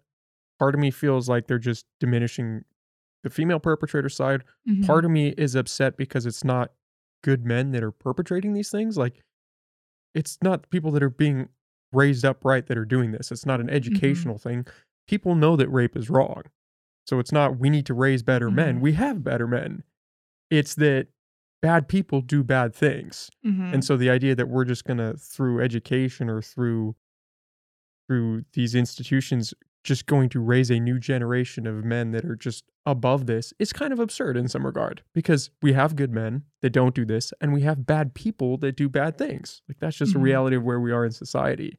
I think a better stance would be yeah, train I would raise I will raise my daughter. I mean, I hope she'll do MMA. I hope she'll be in these classes. I want I think every girl should carry a gun, be protective or at least carry pepper spray. I mean, it's unfortunate. It goes back to that thing where it's unfortunate that we are in a society where we might have to take these precautions, but we are also in a society where you have to take these precautions. So rather than hope the world just becomes a better place, yes, we can work towards that. But rather than just hope that happens, maybe we do take these steps. Maybe we train girls to fight so that they can protect themselves and they feel more confident. Maybe we should definitely train men to fight too, because if you're a guy and you can carry yourself, maybe you're more inclined to intervene. Maybe it you work through some things that might have led you down a path where you become a bully because you have these repressed things. I don't know, but uh, Mhm. Yeah, you I should be preventative. I don't think like Yeah. one is bad and the others. I think like both are can be useful things, right? Like Yeah. more education, better, right? Yeah, Mhm. And then like also, you know, if you're doing these things to protect yourself, that's also something that could be useful. I just have a problem with Mhm. that idea. Going on a rant there for a little bit, but I have a problem with the idea that it's just going to be solved by raising better men. I think the again, I get the sentiment. I just think the message there is a little misplaced. I don't think that's how we solve this problem. If we can solve it at all, I don't know if we ever get to a point where something like this doesn't happen. Yeah. I think I understand where you're coming from of that sense, especially of like, we just need to re- raise better boys because there are, there are amazing men who would never lay, lay a hand on a person. There are amazing people who are raising kids, you know, with consent culture and like all of these other elements. And I think self protection and, you know, all these other things are really important for people. Like we, we teach self defense. I, you know, I, we do workshops around self defense. So I, you know, I'm a self defense instructor, and you know, having these toolkits in your tool belt are so important.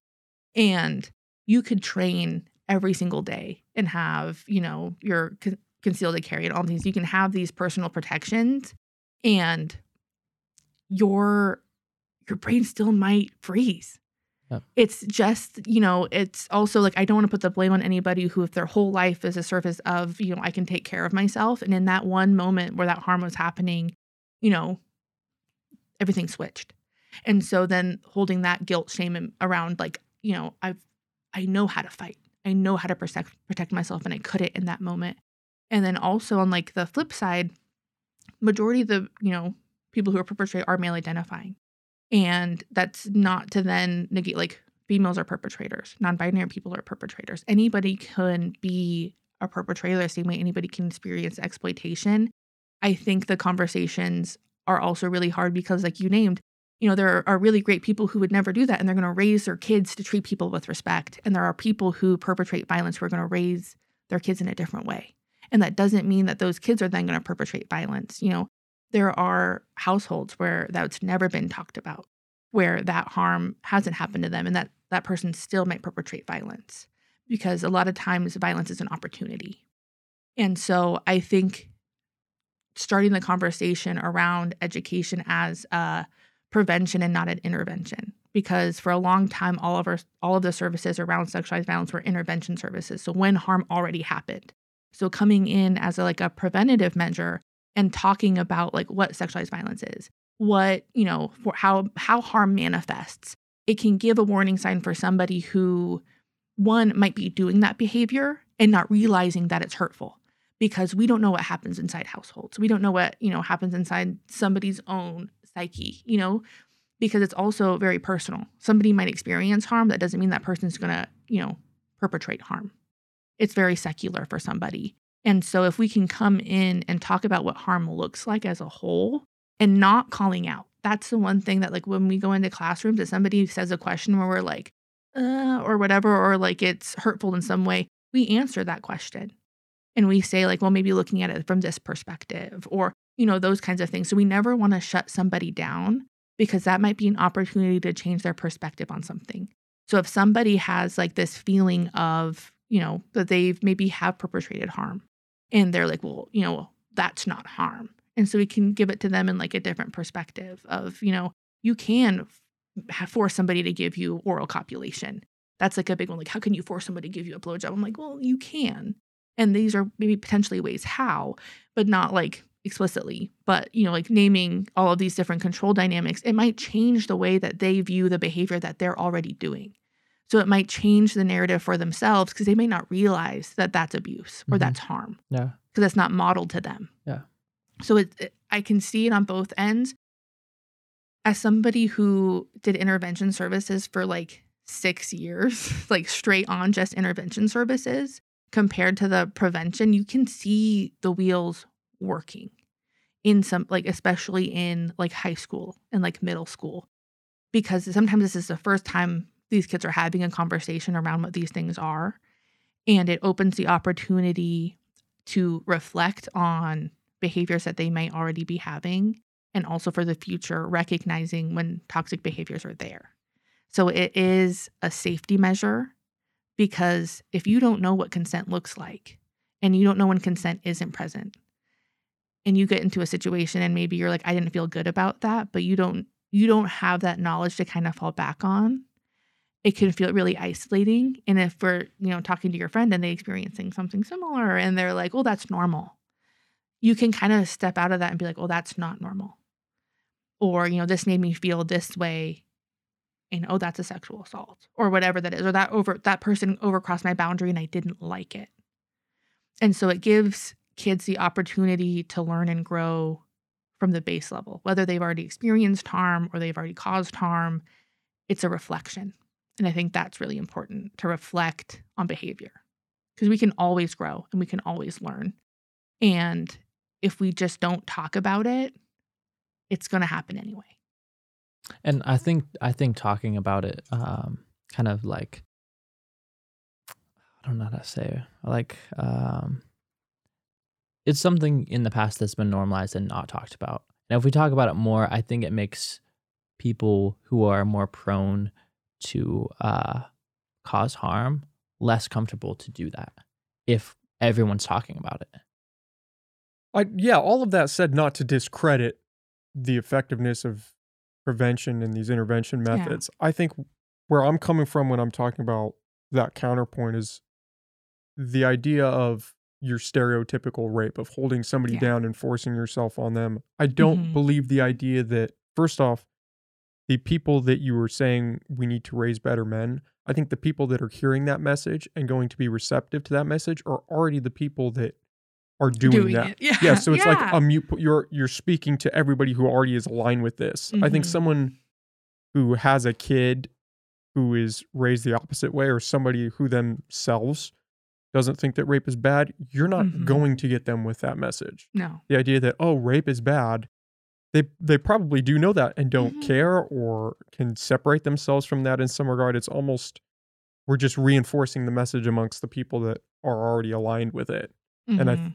I think that is some of the sentiment behind the idea of raise better men. I think it's trying to attack the idea of rape essentially, Mhm. and I think it's it's just kind of like this rallying cry that is misplaced because we're already the people that are that hear that and say, "Yeah, they're already raising good kids." Like we're Mhm. already do they're already doing that. The Mhm. ones that hear don't hear that message and wouldn't care about the message are the ones that are going to perpetrate rape. Yeah, I think a better message is like talking about like how rape culture has existed Mhm. and like moving towards like creating consent culture. Um, just an example that comes to my head is like, you know, if someone is a professional athlete and they're like one of the best players on uh, a professional team and they have, um, you know, have allegations against them um, of like sexual violence. Oftentimes, you know, they're making a lot of money for that organization, whatever, and it's kind of swept under the rug. And like things like that, that kind of like keep like this sort of um like culture of this happens and it's not a big deal. I think that is more of a topic than just like like you know it does it's not directly saying oh um men need to be better or like it's kind of like our culture as a whole. Yeah. accountability culture. I account- think that's yeah. where it needs like the account, people need to be held accountable and like having what was it? It was like I don't remember who it was. My my partner's really big into football. I think it's Deshaun Watson. Uh, that's not his name. That's not his name. His name's not Deshaun. Deshaun. Deshaun. Yeah, Deshaun I Watson. think- and he had like I a so. he had a seven game like recess where he couldn't play for seven games, and that like that was it. I think, or some it was like As a result of some allegations. as it was like like 20 plus allegations and so uh like thinking about that especially who usually watches football male identified Yeah. yeah, Yeah. male Yeah, yeah. identified people right. Right. and so if that's also being shown as like But to be fair, most guys are not going to be that guy playing for a No. professional NFL most team. people Like, are not yeah, playing professional yeah. like For are not professional athletes Yeah. and so that's also like showing the accountability though because this Yeah. is somebody who is in media Yeah. and it, it also it perpetrates that rape culture of you know like boys will be boys um and it's it's not right and you know i think the the narrative needs to be holding all people who cause harm accountable Yeah. and unfortunately the narrative is males are perpetrators and so the, a lot of the times there was also a campaign oh years ago. It was men stop rape was the campaign was men stop rape. And it was from like the early 2000s 90s we were still doing it when i started this work and we had buttons that we would make and then they would say like men stop rape. And we didn't have any information on the campaign like out on our table. And we would always get people saying like men experience sexual assault too. Like what is this? And we're like yes. Uh but the prevent like the the movement around it was that the main people who are perpetrating this violence are male identified. And so hol- having males hold other males accountable um in that. So like if somebody is making like if there's like sexual harassment going on if people are making you know rape rape jokes or those kinds of things somebody else in that social circle holding that person accountable because if you know somebody on the outside especially someone uh, who's female identifying coming into like a, a testosterone heavy group and they're making jokes and somebody says like that joke's not appropriate you're going to push that person inside and say like shut up you know or like oh, it was just a joke.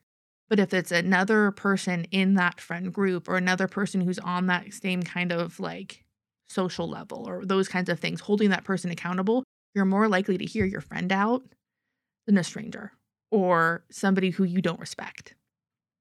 So that was kind of the for that movement. I don't know if it's still in existence. We don't put those buttons out anymore because How do you guys work through the I don't know how to phrase this, but I'm Mm. rape fantasies, which I've heard that that's not the appropriate word to call them, but that's kind of because it's not really rape, and I don't think anybody Mhm. actually wants to experience a rape. But Oh, like consensual non-consent. That that like is type that how of- you would phrase it? I'm not sure. I've only I, I've seen an fa- SVA, just SVU episode about that. a rape fantasy or Yeah. sexual. Like within a within like people who are partners. That yeah, type well, of thing. I, or they set it up, right? Like it's something where like somebody sets it up where it is uh where somebody is wanting to experience a sexual assault, but it's consensual in the sense of like they set it up and they pre-planned, yes, it's a premeditated. pre a premeditated and they're okay with it. Do you think that is problematic? Is that like breeding a culture? I mean, anyone. well, I don't want to kink shame anyone, but personally, that's the face I'm just gonna make. No words, just a okay. You know, if that's somebody's fantasy, there might be something else lying underneath that. But I had a, I dated a girl one time who wanted to go down that route, and she told me, and I was like, "No, No. you're not catching me up." Yeah. Like, Yeah. no, no, thank you. yeah, But um, that is there are some girls who like the idea of maybe you coming over late at night and they just happen to leave the door unlocked and mhm. and it's different from rape a hundred percent but there's this weird it's it's adjacent in some weird Mhm. way where if we're talking about problematic things i don't know if you would add that into the category or people would there would be a discussion around that. I'm not really sure why that came into my head but I was thinking about that and i wanted to ask. Well, I think if there's that conversation before, right? If if the two it's just like us parties saying is, oh we're gonna have sex tonight in some Some way. way. but then it, Yeah, it gets a little at some dicey time. it gets a little dicey yeah. Well, I mean, I think if both parties are agreeing and okay with it, Mhm. and it's consensual on that in that space for both of them, then that's consensual. and there's a, like no gray area. yeah, I mean, Yeah, if I mean But do you think that's problematic in I what it represents? Or am I just grasp, grasping at no, straws I think it's I think it's really hard because it's also like the it leads into other fantasies for so maybe for somebody who, you know, like porn, another culture like that. There's not the conversation of consent before the acts happen. And so for maybe somebody seeing that played out or hearing about it played out, that might elicit a fantasy. Um, for somebody who has, you know, like full consent moving forward, like let's say you you and your partner agree on this, you you set the, you know, you have a safe word, those kinds of things. You get to say no, and that person respects it. And there's consent based around that, like that's completely okay. You can do whatever you want in the bedroom as long as it's consensual in my eyes. If you want to do it, have fun. Um, but I think on like the outside perspective, if somebody was like seeing this played out and didn't know the conversations or other things like that, that that could elicit harm. I rem- the S- I'm going to go on a tangent. The SVU episode I remember specifically watching, and I this person was on like a like a kink website and set up with somebody to like break in and like have that that kind of like rape fantasy. Um, but the person who was assaulted, another person made like an account about them. So that person was assaulted, but the person who was the perpetrator was like, no, this was set up on a website. So then they had to figure out Olivia Benson and them had to figure out who made the fake profile on yeah, the that's dangerous. Yeah. That's right. Yeah, see, you if you like- don't know the yeah. person. Yeah. Like, so like ugh. that person really woke up and was assaulted and the person like left as part of like the fantasy. And then they found out who that person was and they were like, uh no, this person invited me over. Like this is their profile and all of this stuff. It was very wild to Wow. watch. Yeah, that would be a tough. I would not want the job of unpacking that. No, That's- I was sitting there and I was like, wait a minute. And that's the first time, like when you said that, I was like, that was the first time I ever knew that that was a fantasy. Yeah, yeah. I definitely uh like talking about what we were talking about earlier and like the culture of things. I definitely do think that um and it's kind of a little bit aligned with that like fantasy of like sexual violence. I do think um you know, a large part of pornography is pretty pl- problematic with like how it um displays violence as like like sexual violence and like extreme things as like a Mhm. normal. well, choking. How prevalent is choking now?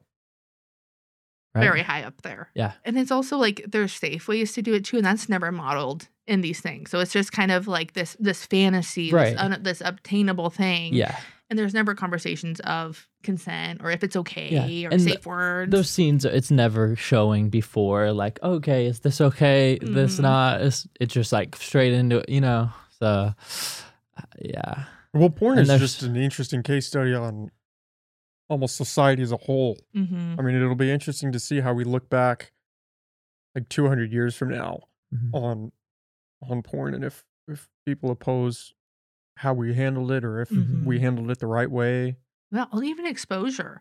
I mean, Exposure, especially to kids. Oh, man. yeah. Kids having say, access to middle that is school. crazy. I mean, middle school, I they know- talk about they have it on their phones. And I'm sitting there, I'm like, you're 12. How do you even, you Yeah. know, know to have access to this or to look this up? i mean like me at me at that age i had Mhm. access Mhm. like sixth seventh grade wild. not ideal uh, That has to be- especially especially like what type of porn is most prevalent on like the main sites you know like Mhm. i i do acknowledge like there are um you know like there is better um like uh sexual content out there that people put out and it's not like um this like really violent um like these really violent like super extreme scenes but but Even that is a slippery slope because what is Mhm. what determines problematic, right? Yeah. If it's two consenting adults that Yeah. I mean, con- you would hope that the people that are doing it actually want to be there and yeah want to do this Mhm. and are not forced into some way. But yeah if they both want to be there and want to engage in this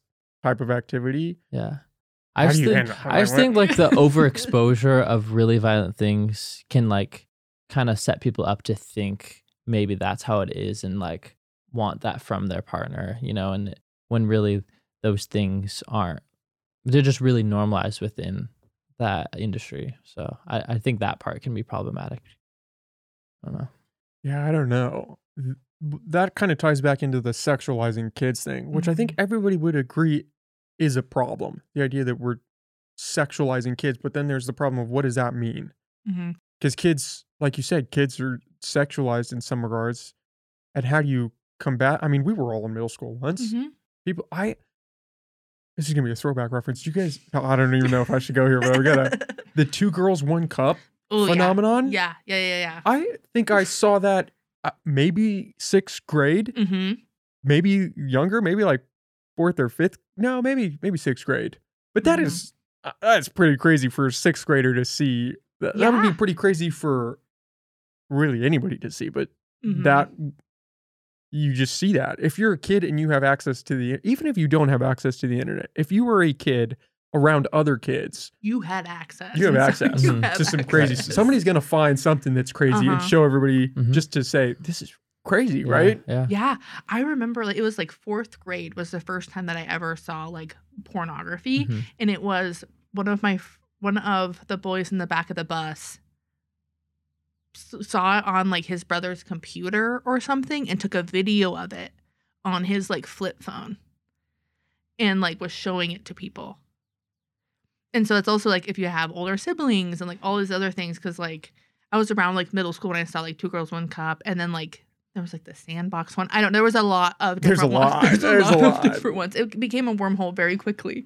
Um and it was also kind of like not like a rite of passage, but like everybody was talking about it. You wanted to see it because everyone's talking about it. Like, "Oh, this is so messed up." Like, you weren't cool if you didn't see it. You had to be Mhm. you. It was society Yeah, in middle yeah. or middle school or in Mhm. elementary school. Like these are the cultural things that you they just happen. Nobody would Mhm. want that to happen to their kids, but that's just you go through that. Yeah, you saw it.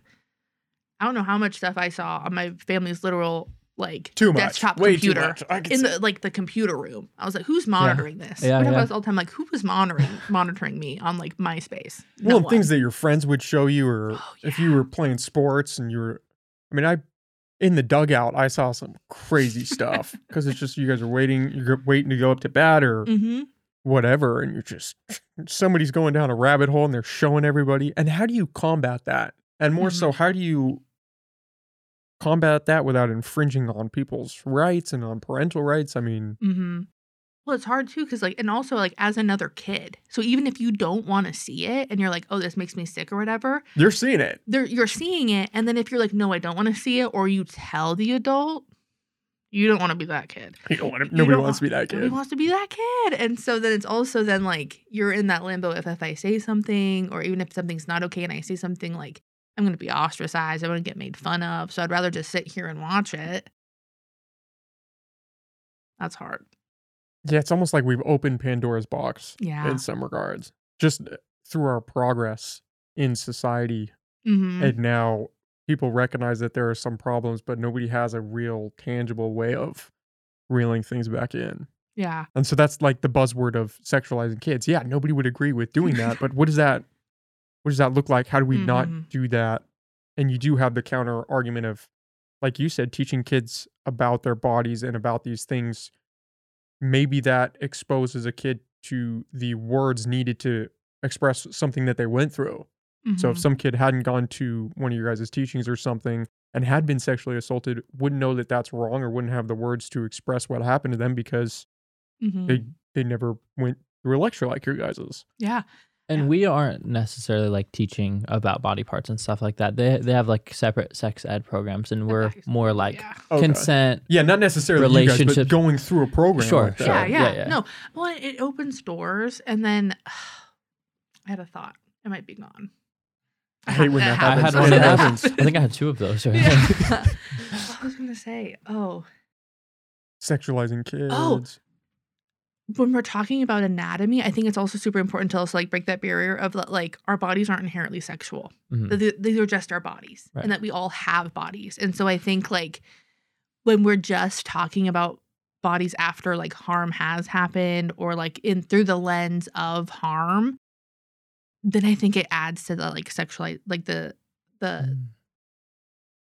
like the sexualization of it in a way because then it's like oh we're only addressing these parts of your body regarding sex instead of just like basic health Making it into like a taboo. mm-hmm. so like if because if we don't talk about it and then harm happens and then we start talking about it or you know certain things happen and we only talk about it around you know like if someone starts their period or things like that so then be, it becomes taboo because if the conversation has always been you know these are our body parts you know this is part of our basic anatomy. We have an arm a hand and a vagina. You know there's it's a piece of our body or you know those kinds of things. And it kind of just becomes normalized not in the sense of you know normal through like sexualization but just as us as a, a being which i think is important for kids to also recognize that like their whole body is a part of themselves and this and their private parts aren't just some like detached anomaly to them Yeah, it's a tricky road to walk. I I'm mean, not a parent and i'm going to preface that i am not a parent yeah, this is coming from a group of people who are not parents. Parents. Yep. Preface that. We're just Yeah. spitballing here. Yeah. Well, because we get asked from like parents all the time too, like, or even like on the hotline if harm happens, or like, well, how, what have you experienced? And I'm like, I'm not a parent, you know, but you know, potty regression or like different things like that. So you can name some levels, but also, I don't want to give somebody parenting advice. I don't want to be put in that position of like, this is how you should parent your kids because I feel like that's very, you know, that's very personal and how you want to raise your kid and you're you're raising somebody and you know, I wouldn't want somebody to do that to me because I'm going to probably raise my kids differently than somebody else would, and they're going to Mhm. raise their kids different than that. I have to do that with and remember that with my family of like, oh, this isn't my kid. Yeah, I don't know. We're we're in an interesting time Mhm. on a lot of different fronts, to say the least, right? Yeah, and I feel like I feel like things are moving like in a positive way, like towards the future and like having these conversations. I mean, even just through like the Me Too movement and the normalization of having these conversations. I mean, talking about, you know, rape culture as a whole and like even just like our systems at play and like systematically where things are not benefiting survivors. I think it's important to have these conversations and like bring them to the light even when they're uncomfortable. Um and like to talk about different views and have those kind of conversations because I mean intimacy and sex is so private for so many people and so is sexualized violence and they're different. And so when there's that like betrayal and that those lines are blurred, it's like when when is it okay to talk about sex and when is it okay to talk about sexualized violence and like what does that look like and you know just in these few years of like being you know in education and being in the schools like these kids you walk in a room and you're like what does consent mean and they they'll tell you permission you have to ask it is mutual it's affirmative you know they're able to use these language this this language and like have an understanding of that, which I think is super empowering. And when I was doing this work at 2021, that wasn't the case. And so, you know, the growth within that and the comfortability in the conversations has grown. And I think a lot of it starts at home, you know, because if you talk with your kids about certain things, like it's going to be more comfortable to talk about with others. And um, there's pros and cons to everything. And so, I mean, from what I've experienced, I see like a really good forward trajectory on these conversations and people understanding um, consent and how to treat others with respect. Because I think that's like the baseline when you talk about respect and you talk about boundaries. It's treating people with mutual respect, um, which should be a common thread throughout every aspect of people's lives. And so, I feel like it lays the the framework for a lot of other inter- intersections in people's lives. Yeah, I think we're making progress. I think society as a whole is is good about moving forward. It just doesn't always happen as fast as people would want in some ways. and there's some people who really don't want it. So, and those those people are gonna fight for what they believe in. And I'm I'm in a stance of like I'm gonna t- I'm gonna stand up for what I believe in, and I hope you like people do the same for themselves. Do you guys get a lot of pushback against the organization just in general, or Not really, that's a good sign? not really, not anymore. I mean, like I said, we get like the side eyes, those kinds of things. Um, we don't really typically typically get people like coming up to us and saying like you need to leave or like those you kinds guys of things. controversial no, group. Like you guys are out here just providing support for Yeah. those that need it. people don't like the word rape. And so I think that's also like when we go into schools, we use different verbiage for who we are. Sometimes like we'll say like we're a part of our CAP program, child abuse prevention program, um, housed under the North Coast Rape Crisis Team. Isn't good- isn't- In in a sense, the word is good that it elicits that response because you you wouldn't want it to be something Too that yeah, that normalized. you could just walk by. But when you hear rape, it's Like, everybody oh, perks up because you mhm. know it's something serious. Yeah. So I mean, I mean, it's good and bad, and so, um, and we'll continue to change our our verbiage and our language, and we're going to talk about the same things. So whether you like the the North Coast Rape Crisis Team as an agency or the Child Abuse Prevention Program as an agency, we're going to come in and we're going to talk about stuff, and I think that's really important to continue to show up. Um, I don't. We don't get a lot of like societal pushback around things because I mean we're a service agency. And so when people are coming to us, they've experienced harm in some capacity. And so if you don't want people to receive services from harm that they've experienced, Got some questions. got some questions. Yeah. You got some questions. so Okay, well, guys, we've done two hours. We could wrap Oh my this up. Yeah, we've been in here for a minute. I kept you guys for a while. Um, do you want to plug all of your resources where people can find the website, all your stuff, any social media, anything like that? yeah. yeah, go for it. Okay. Um, so we are on Instagram under NCRCT Humboldt. Um, we're also on Facebook as the North Coast Rape Crisis Team. You can find our website at ncrct.org. Um, we have volunteer opportunities as well as some part time job opportunities as well. So if you look under our website and join our team, that'll give some information. If you're interested in being a, volunteer with our agency, our next cohort is going to start in August. Um, on our website, you can uh, access the volunteer application and connect with us through that way. We also have a 24 hour hotline, um, which is 445 2881. Um, right? Yep. Okay. We have two of them, and I always get them mixed up. One's 465 2851. Okay.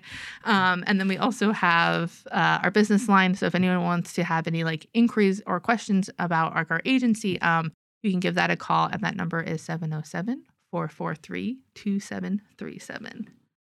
Yeah. And just thank you for having us. Yeah, thank Yeah, you so thank you guys for coming Yeah. on. It was yeah, a, sorry a talking it was a lot of fun, difficult conversation. Yeah. So it's Yeah. kind of like a double edged sword saying that. But I really appreciate you guys coming on. Was, we'll have to do this again. Yeah, Enjoyed this. For sure. Definitely. Yeah. Thank you so much. Yeah. yeah. Thank you. And good to meet you. Good to meet you guys. Yeah. All right, thanks, guys. Thank you. Okay.